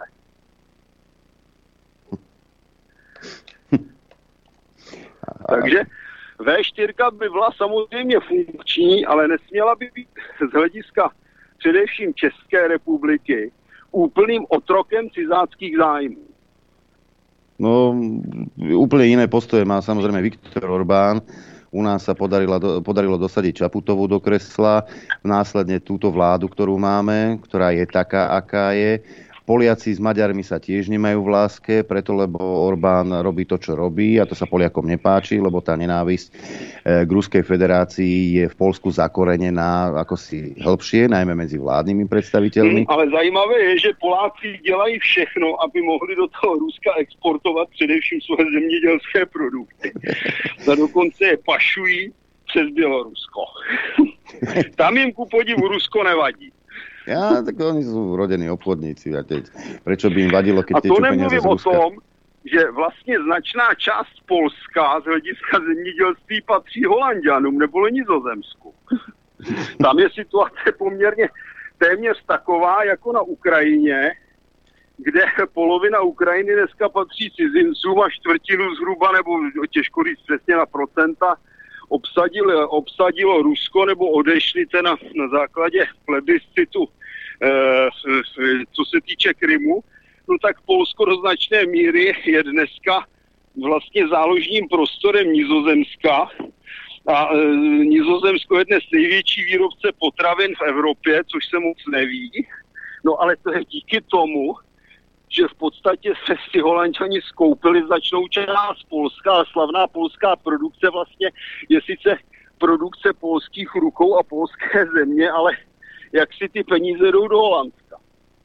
Mm, ale hlavne, že Holandiania u seba zakázali používať dusík na hnojenie a 30% hovedzieho dobytku je treba vymlátiť, aby teda neprdeli metán do luftu. No, ale to, to nechtějí Holandiani. To, to chce německá EU patrně, aby mohla dovážet hovězí dobytek ze Spojených států. to, to je komédia, to je všetko na hlavu postavené, to je celé zle. Ale o tom to přesně protože Spojené státy přeci dlouhodobě tlačí na export svojí produkce do Evropy. E, to byla přece řada různých smluv, které se nepodařilo protlačit, protože ten Ameri- ta americká produkce je chemizovaná, nesplňuje e, všemožné normy zdravotní. No tak jako e, když se podaří i evropským idiotům vnutit představu, že mají zlikvidovat vlastní zemědělství, tak se může do Evropy dovážet americké maso. Do Evropy se může dovážet ruský plyn všem z amerických lodí. Proč ne, jestliže v Evropě vládnou idioti? Ej, niekedy až sa e, rozum zastavuje nad tým, čo konkrétne vyvádzajú naši predstavení, či už v národných vládach, alebo hore tam Bruseli a Európska únia. Mnohí volajú potom, alebo mnohí poukazujú na to, že tá Európska únia už nie je to, čo, s, čím, s čím sme my do nej vstupovali v 2004. Hrozí je rozpad?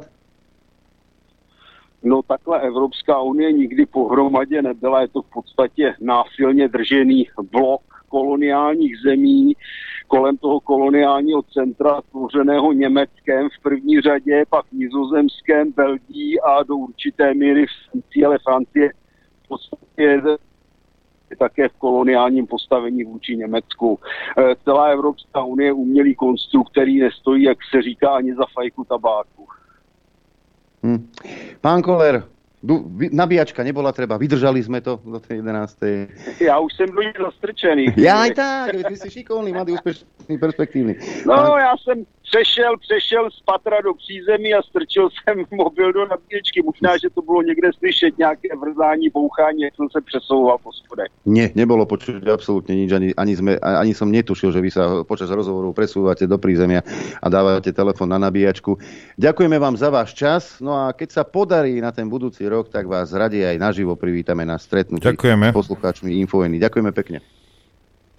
E, bylo mi ctí, pozdravujte všechny posluchače a lidi myslete hlavou a nepodporujte fašismus, ať se ohání hákenkrajci, trojzubci, e, páskami a súrami z Koránu nebo čímkoliv jiní. Buďme sví a braňme svoje vlastní zájmy. Toľko pán Martin Koller. Ďakujeme ešte raz. Pekný deň. Hezký den. A čo ideme Tak. my robiť? My ideme fidlikať. My ideme fidlikať, musíme požúvať všetky tie informácie, ktoré nám ponúkol pán Martin Koller.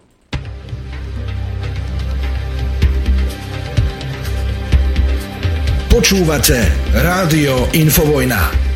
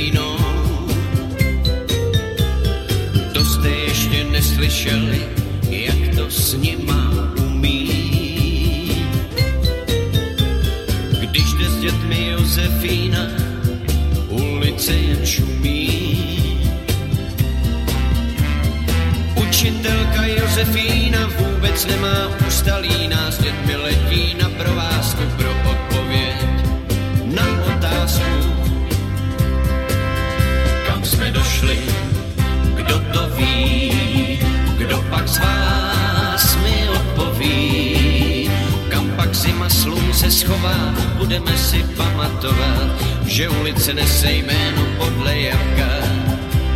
Jabloňová,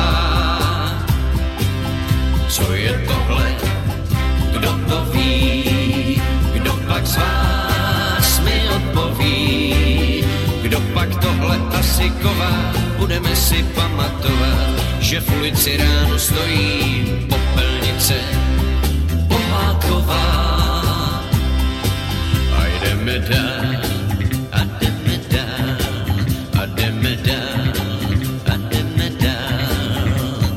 To jste ještě nepotkali 30 dětí s Josefínou.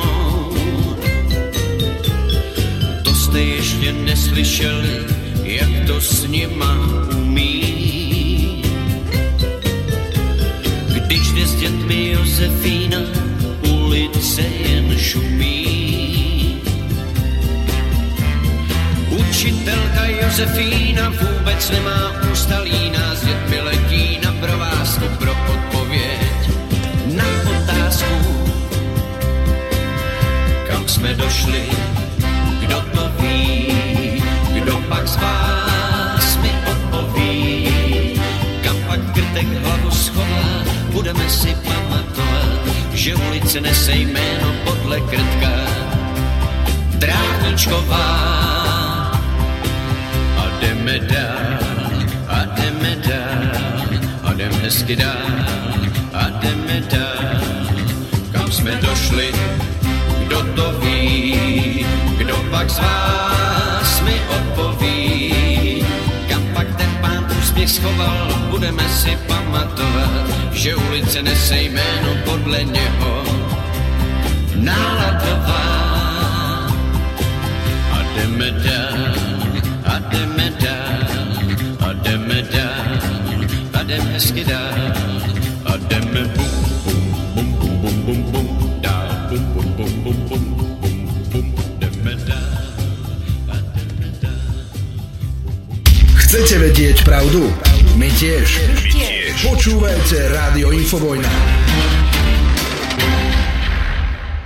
Pekný dobrý deň prajem všetkých. Dobrý deň aj ja prajem.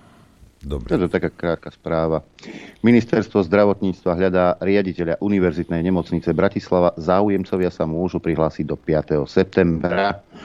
Ehm, všetci poľovníci, ktorí ste lesníci, myslím si, že by ste mohli podať. Táto vláda, ktokoľvek, akákoľvek profesia, myslím, že keď máte nejaký... Ja mám schopného murára, ktorý by, ktorý by to tam by to tam zabil poriadne tiež. Není problém. Ľudí si. vieme dodať. Takých, ako vie dodať Olano alebo Saska, takých viem aj ja dodať. Hej. Hm. Dokonca aj lepších. E, Bavili sme sa teda o očkovaní, o tom e, a myslím si, že celkom slušne to vtedy spracoval plán doktor Vladimír Kuric, ako rýchlo sa vyvinula vakcína, ako nás všetci presviečali, že musíme veriť vede.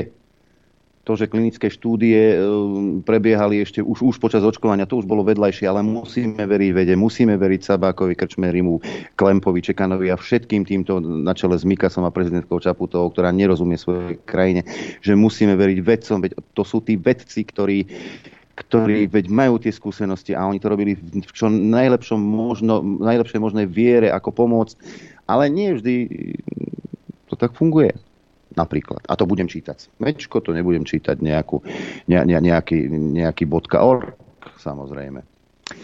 Citujem článok. Viac ako milión neurónov v našom mozgu produkuje látku, ktorá sa volá serotonín. Podiela sa na rôznych psychických procesoch, reguluje náladu, spánok, vnímanie bolesti a má vplyv aj na sexuálne správanie. 30, rok, 30 rokov vedci predpokladali, že práve zníženie množstva serotonínu v mozgu môže viesť k depresii. Podľa novej veľkej analýzy, ktorú uverejnil odborný časopis e, Molecular Psychiatry, však to môže byť celkom inak. So serotonínovou teóriou prišli vedci prvýkrát v 60. rokoch 20. storočia. Farmaceutický priemysel ju začal vo veľkej miere propagovať až v 90. rokoch, keď uvádzal na trh nový rad antidepresív, ktoré sú známe ako selektívne inhibítory spätného vychytávania serotonínu. Myšlienku podporili aj oficiálne inštitúcie, ako je Americká psychiatrická asociácia, ktorá na svojom webe doteraz uvádza, že k symptómom depresie môžu prispieť rozdiely v hladinách určitých chemikálií v mozgu. Teória sa veľmi rýchlo ujala, lekári si ju osvojili a šírili ju vo svojich ordináciách aj v médiách. A tak nečudo, že ju prijali aj ľudia. Mnohí začali užívať antidepresíva, pretože verili, že v ich mozgu niečo nie je v poriadku a napraviť to môže práve antidepresívum. V období tohto marketingového tlaku sa užívanie antidepresív dramaticky zvýšilo a teraz sú napríklad vo Veľkej Británii predpisované každému šiestému do, dospelému obyvateľovi. E, píšu na portáli Conversation. E, píše to psychiatrička e, Joanna Moncriefová a psychiatr Mark Horovic, ktorí pôsobia na prestížnej University College London a sú hlavnými autormi novej analýzy.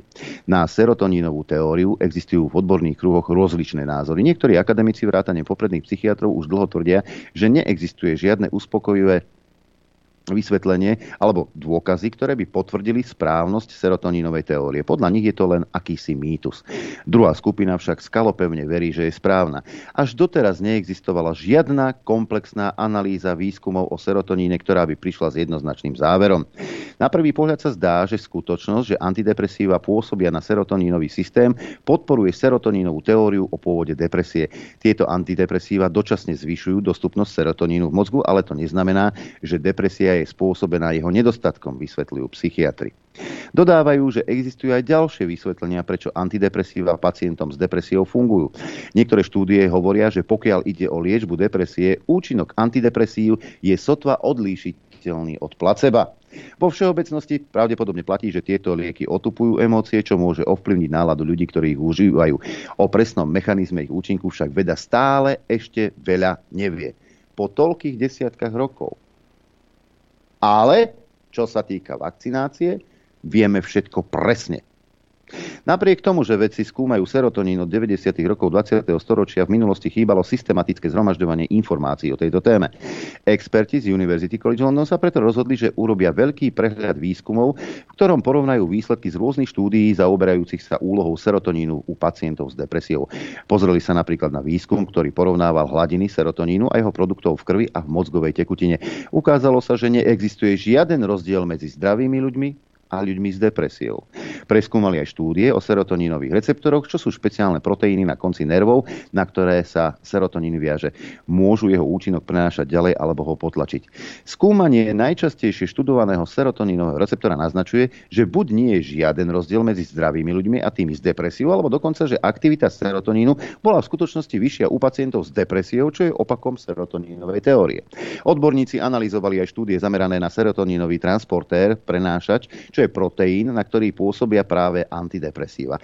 Výskum naznačuje, že ak vôbec k nejakým zmenám u pacientov s depresiou oproti zdravým ľuďom dochádzalo, išlo o nárast serotonínu. Tento výsledok mohol byť podľa vedcov mohlo by podľa vedcov ovplyvniť to, že väčšina účastníkov štúdie už v minulosti užívala antidepresíva.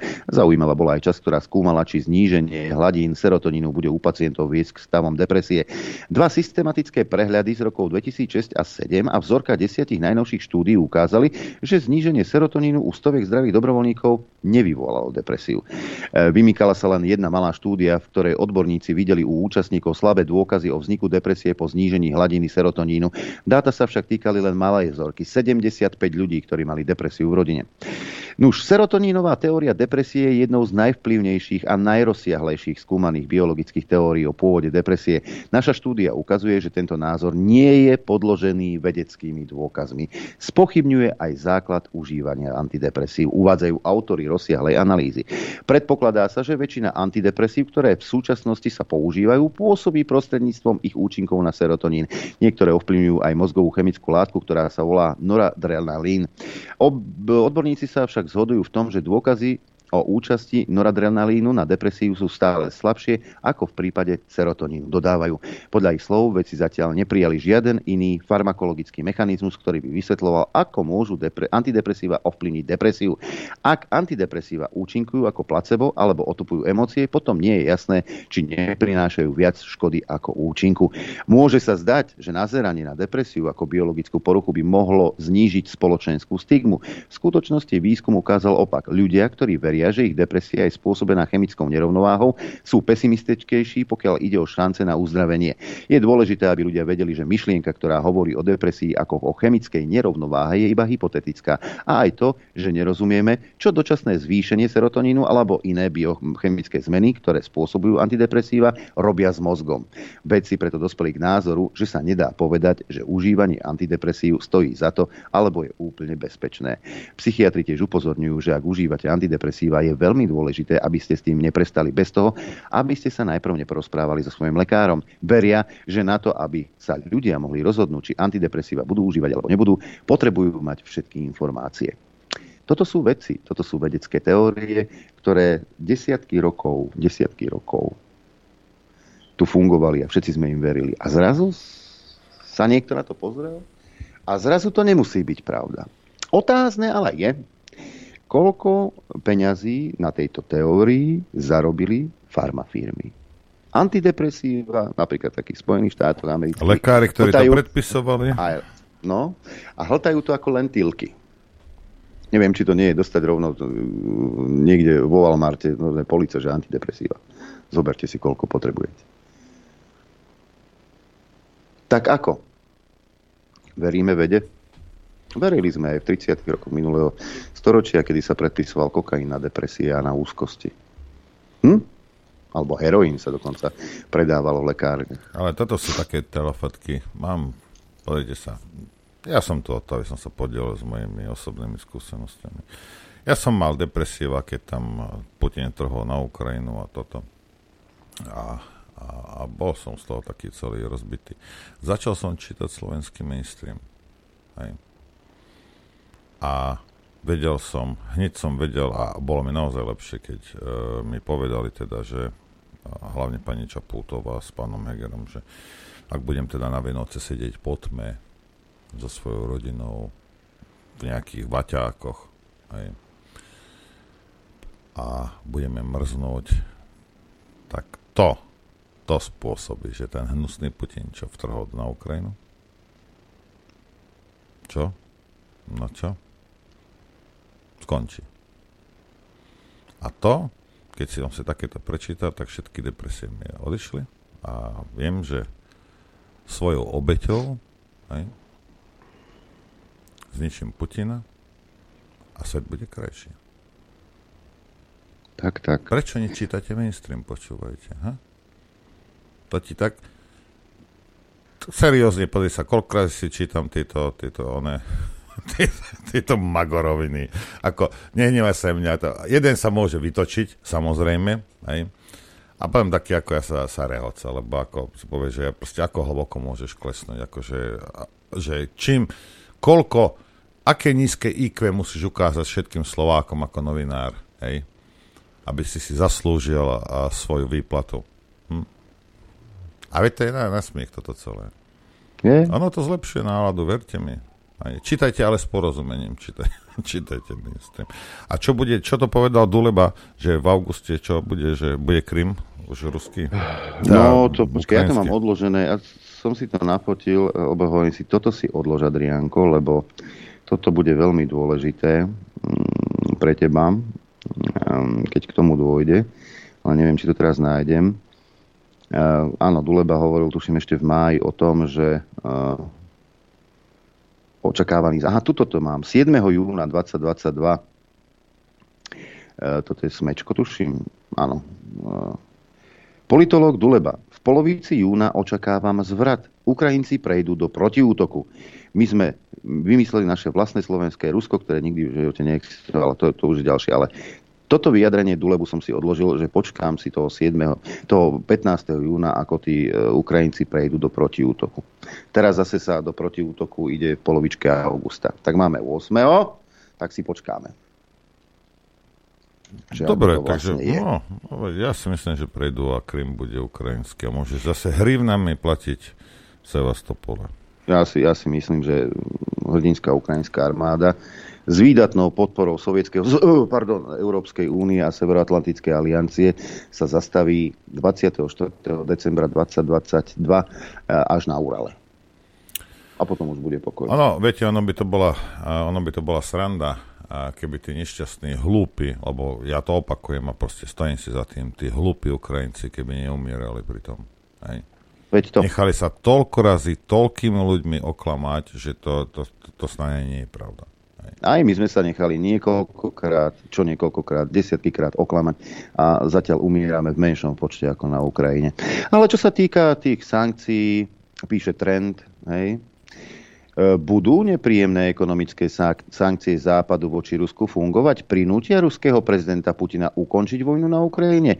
Téme sa venuje novinár Jamie Detmer vo svojom článku zverejnenom na portáli Politico. V posledných týždňoch sú odpovede na tieto otázky čoraz naliehavejšie. Každý deň sa strašná trauma a ľudské utrpenie na Ukrajine len stupňujú, zatiaľ čo trhliny v odhodlaní a jednote Západu sú už zjavné a hrozí, že sa prehlbia dlhotrvajúcou opotrebovávajúcou vojnou, upozorňuje Detmer. Pochybnosti sa podľa neho množia aj v súvislosti s európskou túžbou po ekonomických obetiach. Blíži sa totiž zima a európskych lídrov čoraz viac nepokojuje to, čo, či dokážu kúriť alebo udržať v chode elektrárne a zároveň sa vyhnúť výpadkom alebo zavedeniu prídelového systému. Obávajú sa aj sociálnych nepokojov vo svetle stúpajúcich účtov za energiu. V tomto kontexte je len málo politikov ochotných staviť sa, že Putin túto zimu nevypne Európe plyn a nevyužije závislosť, ktorú si európske vlády vytvorili od od 90. rokov napriek mnohým varovaniam. V istom zmysle, zmysle sme podľa neho v pretekoch s časom a potrebujeme nielen významné víťazstva Ukrajiny na bojsku, ale aj rýchle výsledky rozsiahlých západných sankcií uvalených na Rusko. Či však fungujú, je stále predmetom diskusie. Ďalej sa odvoláva na ukrajinských predstaviteľov, podľa ktorých by bolo veľkou chybou, ak by sme dovolili Rusku, aby nás zatiahlo do zimy 2023. Ukrajinci sú podľa neho pevne presvedčení, že sankcie fungujú, že budúcnosť Ukrajiny závisí od sankcií. Tvrdia, že ruská ekonomika sa tento rok určite zníži o 10 až 15% Miera nezamestnanosti stúpa k 10% pričom o prácu príde viac ako 4 milióny ľudí. Reálny príjem, príjem ruských občanov klesol o 7% Veľké medzinárodné podniky z Ruska odišli a že sankcie zamedzia Ruskom, Rusom získavať nové technológie, čo vytvorí obrovský tlak na celú ruskú ekonomiku. Ukrajinci sa domnievajú, že sankcie by boli viac účinnejšie, ak by sa sprísnili a odstránili sa rôzne medzery, v dôsledku ktorých má teraz Rusko z ropy a plynu oveľa vyššie príjmy než predtým. A tieto príjmy umožnili Kremľu financovať zvýšenie dôchodkov až o 20 Detmer ďalej spomína nedávnu analýzu z Univerzity Yale, podľa ktorej je ruská ekonomika ochromená, že vojnu ekonomického opotrebovávania Moskva nevyhráva. Niektoré časti analýzy však boli spokybnené. Medzinárodný menový fond minulý mesiac totiž revidoval svoju pôvodnú ruskú prognózu na tento rok z 8-percentného poklesu na 6-percentný, pričom uviedol, že vývoz ropy a neenergetických, neenergetických surovín sa drží lepšie, ako sa očakávalo. A domáca spotreba bola napriek sankciám sankciám odolná. Aj iní ekonómovia teraz považujú za pravdepodobnejší pokles pod 5%, do, doplnil Detmer. Podľa jeho názoru zrejme chýba diskusia o rozsahu ekonomických štôt, ktoré západné sankcie spôsobujú Rusku. V konečnom dôsledku je primárnym účelom sankcií dosiahnuť politický výsledok. Buď presvedčiť Putina, aby ju odstúpil, alebo aby ho zbedačení Rusi zosadili. Priznal však, že v súčasnosti neexistujú náznaky o tomto smerovaní a dejiny kolektívnych medzinárodných sankcií neponúkajú veľa náznaky nádeje. Sankcie sa používajú čoraz častejšie od 20. rokov, ale so zmiešanými výsledkami. Častejšie boli účinné proti menším štátom. Dokonca aj v najlepšom prípade môže trvať celé roky, kým sankcie budú mať aspoň nejaký politický účinok.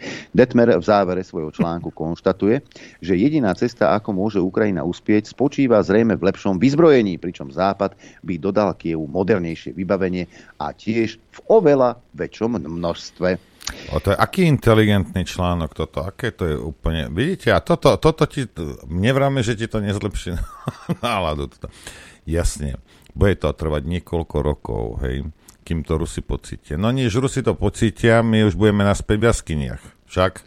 Hej, ale však od roku 2014 sú na Rusko uvalené sankcie.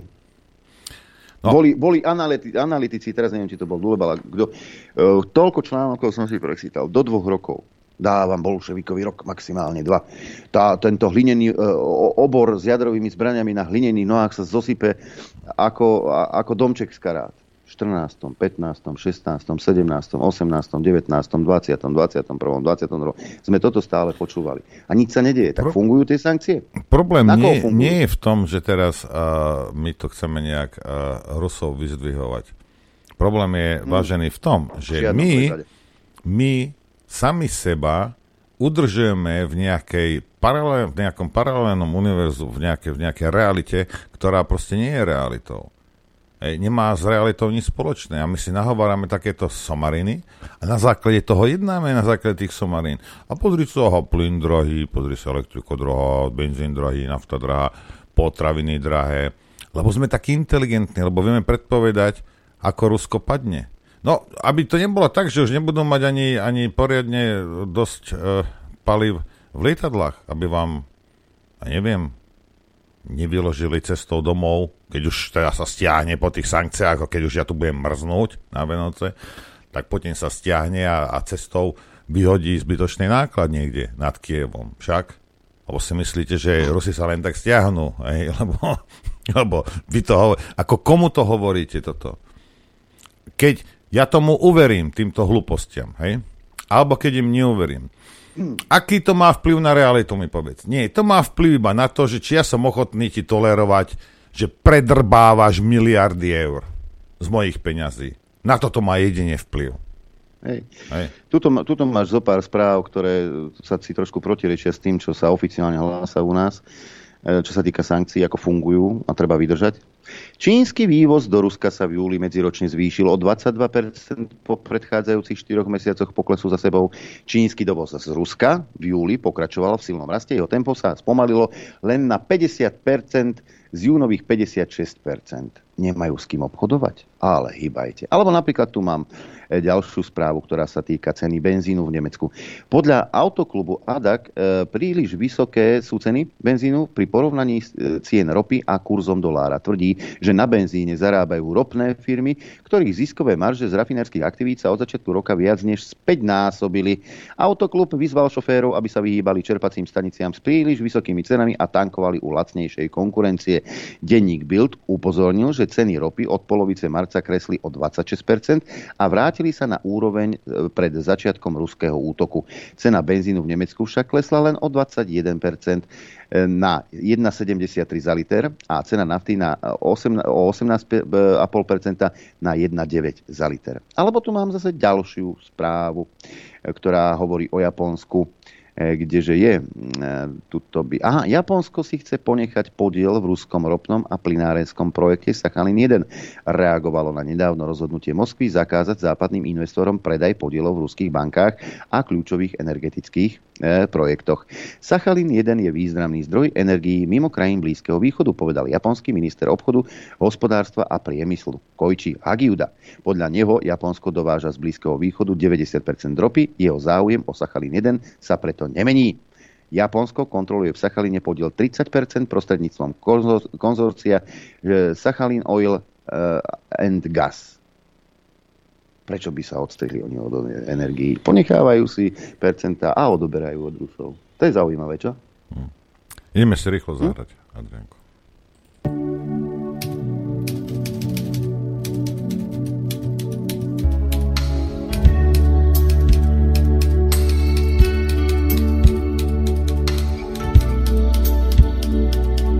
Počúvate Rádio Infovojna.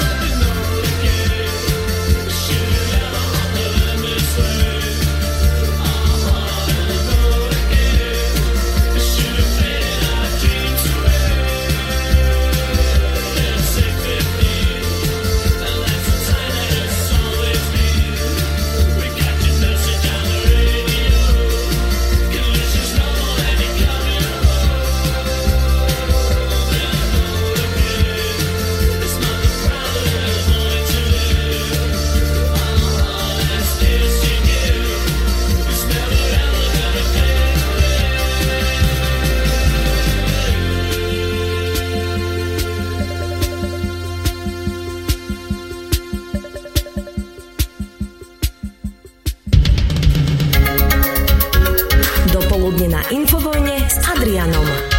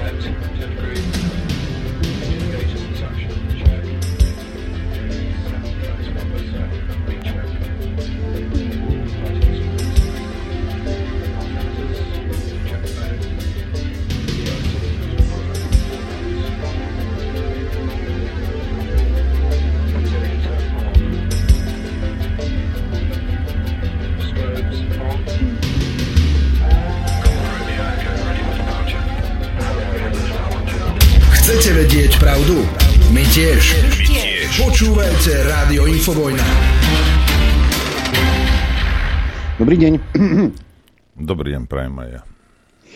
0950661116, mailová adresa ránozavináč infovojna.bz, píše Vlado. Norbert, zníženie najvyššej povolenej rýchlosti na cestách je potrebné nielen pre menšiu spotrebu spaľovacích motorov, ale hlavne kvôli elektromobilom.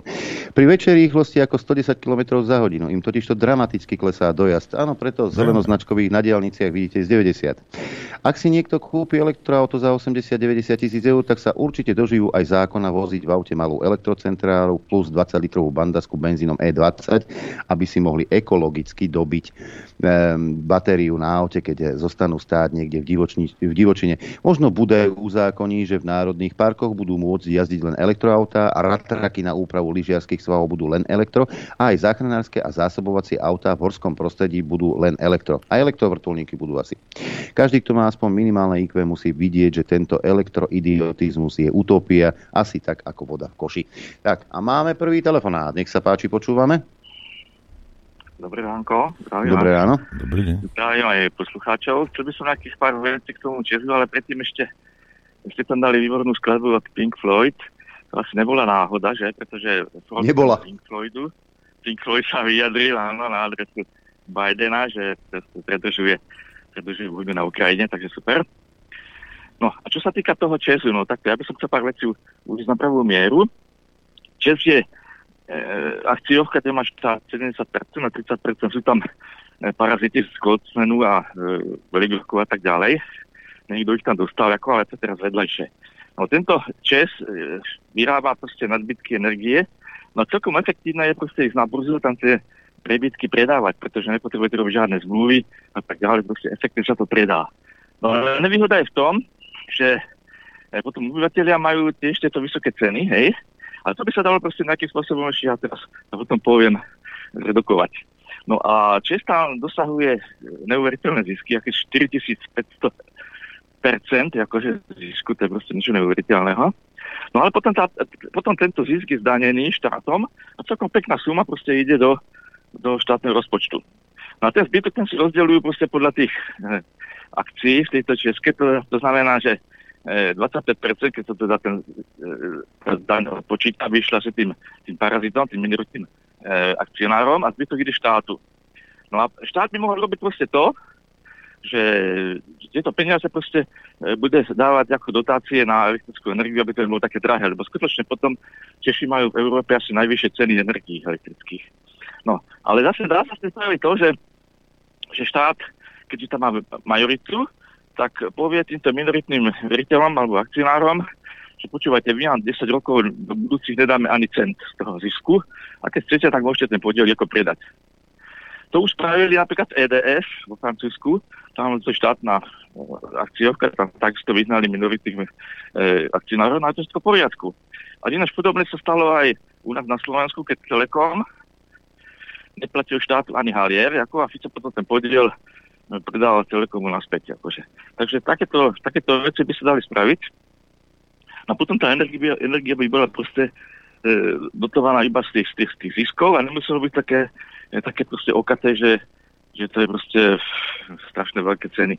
Ale zase, hovorím, ono to bolo zrejme motivované tým, že, že nie je treba robiť nejaké zmluvy a na tej, na tej burze sa to proste predá efektívne, hej, okamžité ceny, teda spotové ceny a je to proste vybavené.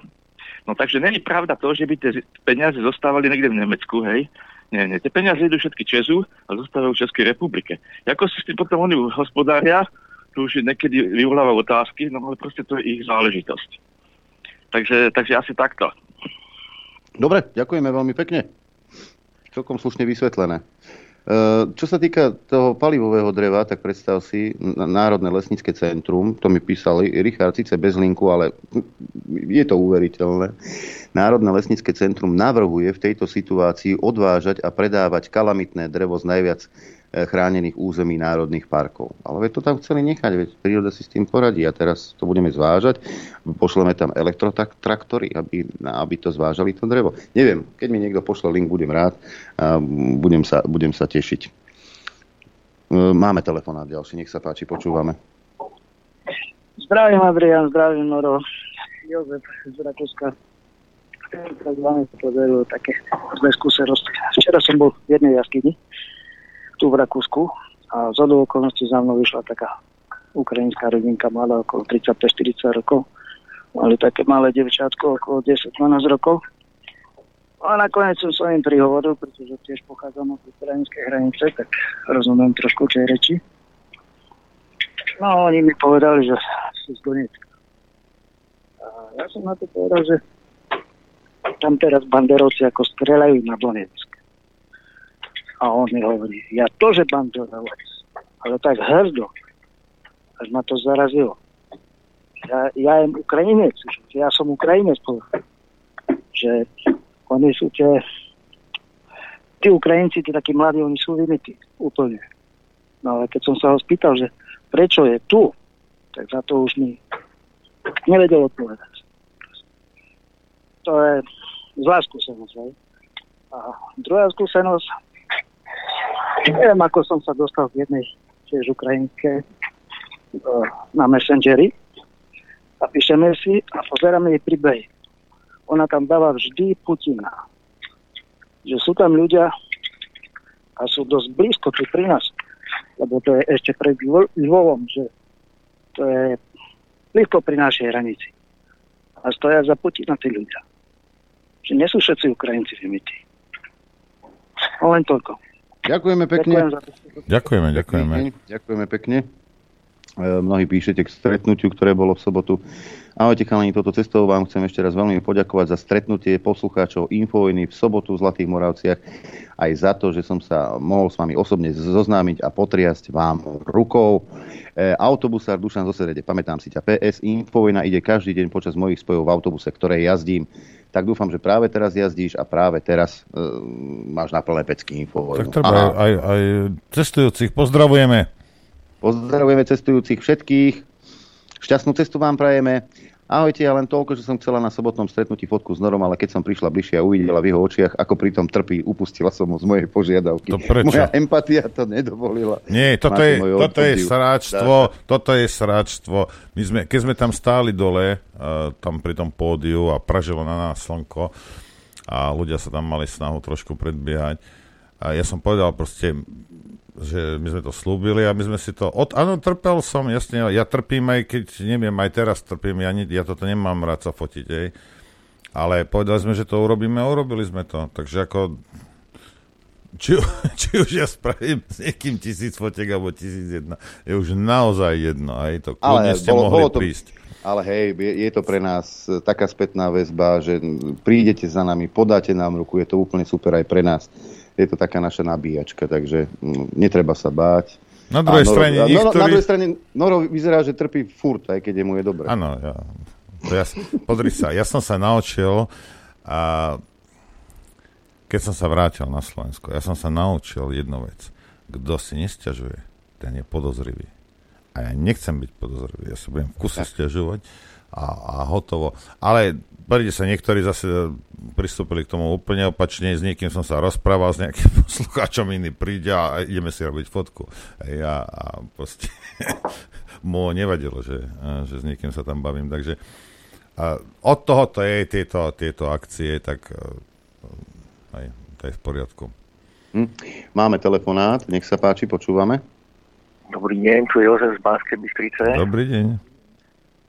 Uh, Ja mám ako iné veci, ale teraz som trochu zaskočený, lebo to je divné, že 20-ročná fotomodelka trpí pri fotení, ale to je možno ako nejaká Aj koza, fotomodelky trpia, alebo keď sú v robote. No. No.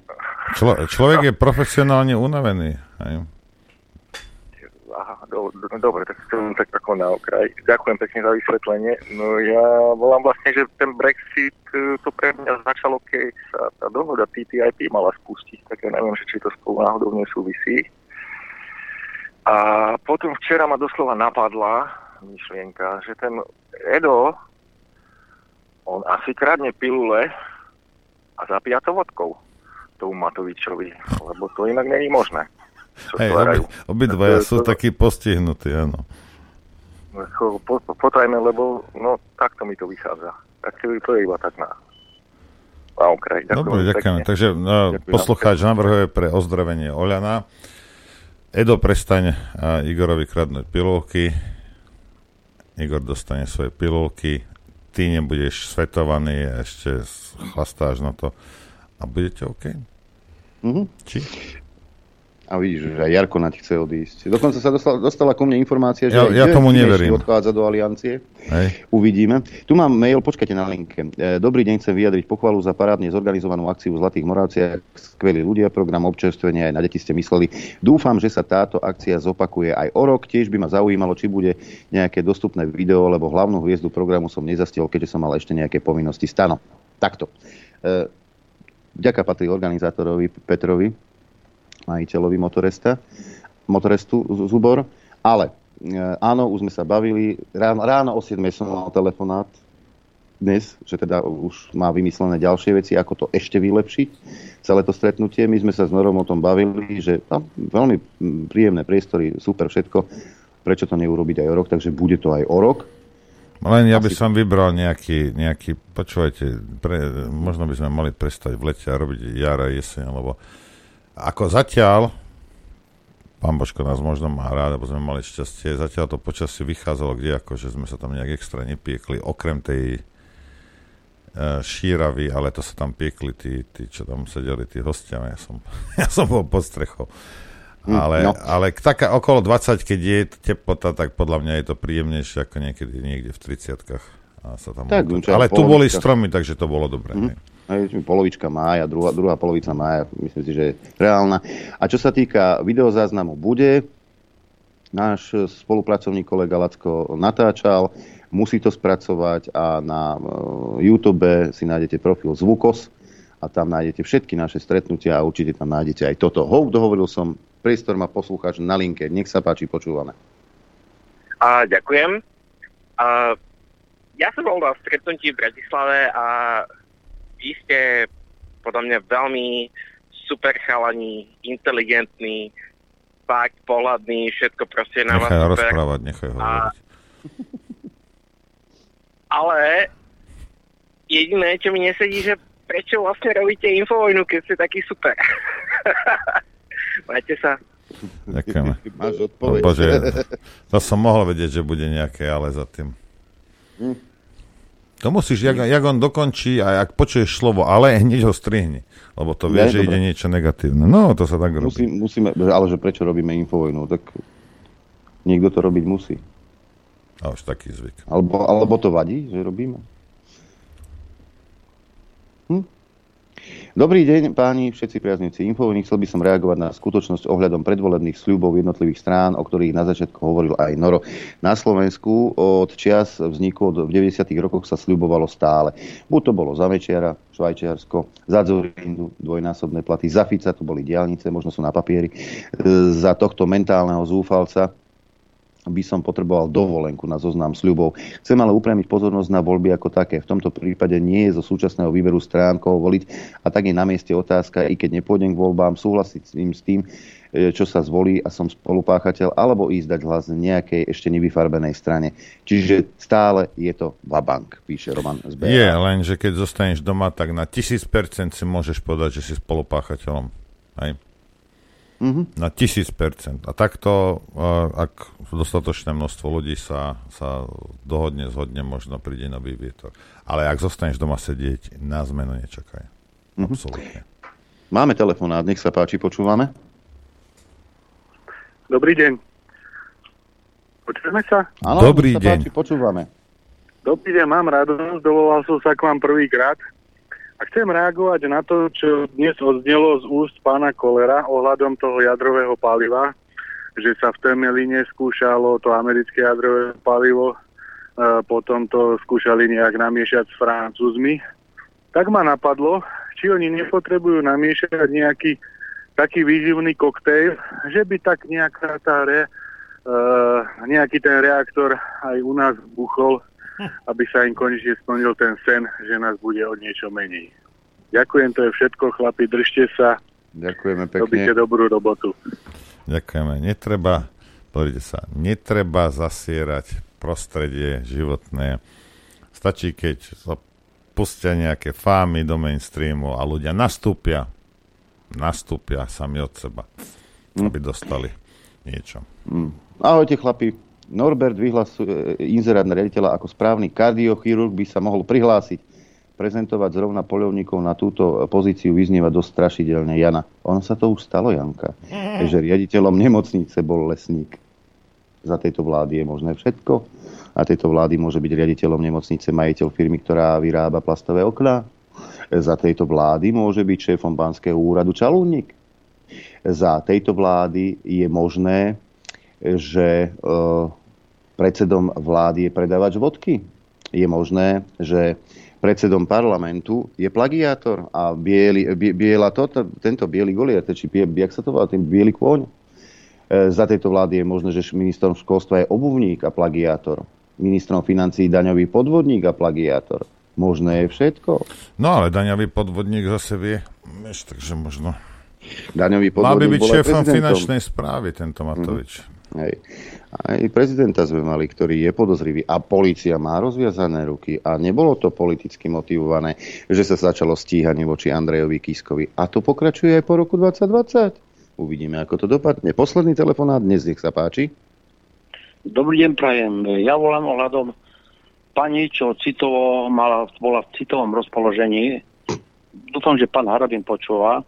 Uh, mohol by zverejniť pán Harabin uh, trestné oznámenie aj to oznámenie, čo dostal od policie, že nemôžu stíhať pani, lebo bola v citovom rozpoložení, aby sa to dalo použiť napríklad pri cestnej kontrole, že by som nezaplatil pokutu, lebo som v citovom rozpoložení. To je už otázka na To je neho. pravda. Ale Ja on som- počúva. Ja som, nie, ten, minu, nie tento, minulý víkend som bol prichytený policiou, hej. A, no mohol som mu povedať, že ja som, ja som bol v takom citovom rozpore, som si vravel, že ako je dobré, že máme takých elitných vyšetrovateľov, ako je Čurila. Hej. Aj prokurátorov máme elitných a že máme Lipšica. Hej. A že jak som sa nad tým zamyslel, tak som išiel trošku rýchlejšie. Možno, možno by som neplatil pokutu. Čo? Možno nie.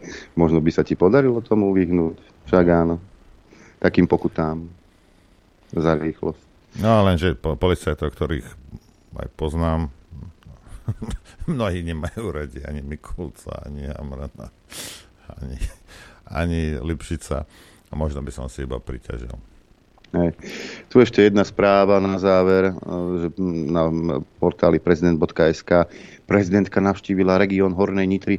Média priniesli správu, že súdružka bola na Hornej Nitre pozrieť si pestovanie paradajok. Ale to, že ju vypískali a hádzali po nej tie paradajky, to nenapísal. Info mám od rodičov, ktorí bývajú nedaleko. Keby bolo také video, to by bolo super, ja by som sa veľmi tešil. Naozaj, naozaj. To by bolo super vidieť. No, e, vysoký čas, tak na čím sa rozlúčiť pre dnešný deň. Dnešné dopoludne na Infovane končí, ale kde sa niečo končí, tam niečo nové začína. To nové začne zajtra, krátko po 9. Tak dovtedy majte pekný deň. Ďakujem vám za podporu, za pozornosť, Noro tebe za spoluprácu. No a do počutia, dovidenia zajtra. Takisto ďakujem poslucháčom, divákom za podporu, ktorú nám prejavujete a ďakujem aj za pozornosť. A prajem vám šťastnú a veselú dobrú noc.